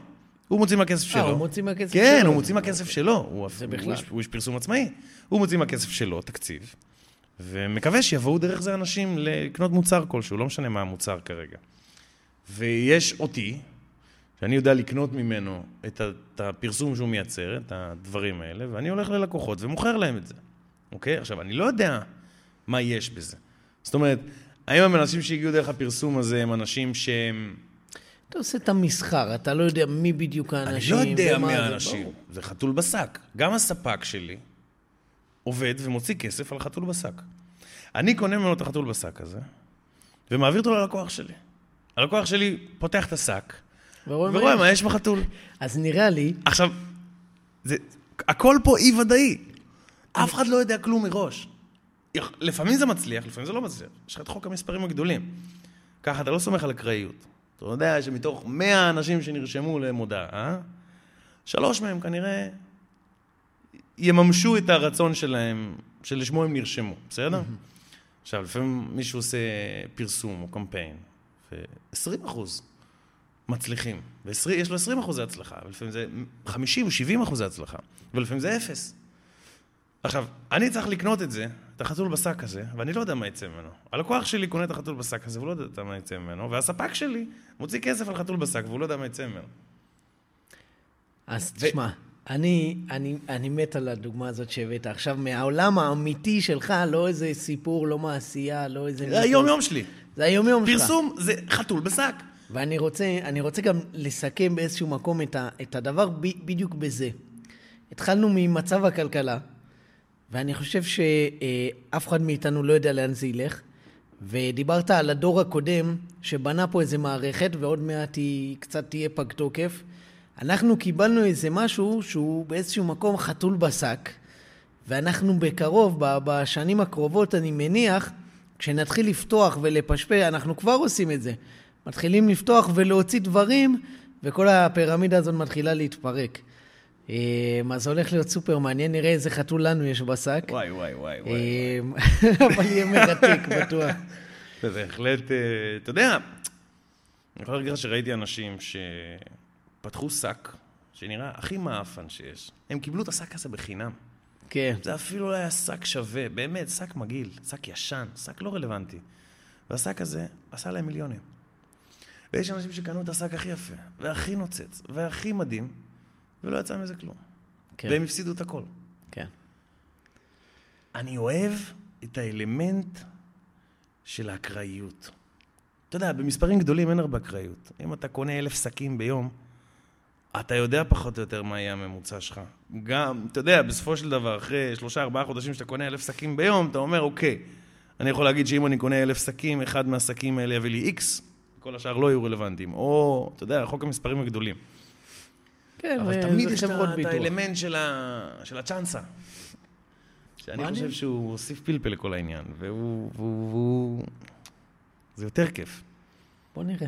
בוא נראה, אחי. תודה, אחי, היה כיף. תודה. רבה, שייקה. אני אפגוש אותך שבוע הבא, אני מקווה בלי להבריז הפעם. חבר'ה, כל מי ששומע את זה, תדעו, אני הברזתי פעם אחת, ואני מצר על כך, ואני אמרתי לשי, בוא נעשה דאבל. כאילו, בוא, בוא, בוא נשב פעמיים. אז הוא אומר, לא, צריך להיות אחד, צריך שזה את העניין. בסדר, אתה צודק, אחי, ואנחנו... נשמח שזה יהיה אירוע שאנחנו עושים קבוע, ברזל. שזה העוגן שסביבו אני בונה את שאר השבוע. אנחנו ו- עושים את המקסימום, אנחנו לא עושים את זה לאיזשהו אה, קהל ספציפי, לא שאנחנו מכירים, אנחנו לא יודעים מי מקשיב, מי, מי, מי שומע, מי מה.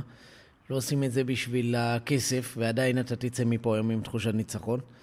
ואנחנו לא, זאת אומרת, אנחנו עושים את זה כי אנחנו חושבים שאולי מישהו ימצא בזה ערך, אולי מישהו יפתח את השק הזה שאנחנו מנסים לצלם במקצועי ומנסים לעשות את, ה, את המקסימום, אבל אולי זה לא נראה השק הכי נוצץ, אבל אולי התוכן שלו כן, אה, כן שווה את ההשקעה. אני מקווה שנהנים, אני מקווה ש, שכיף.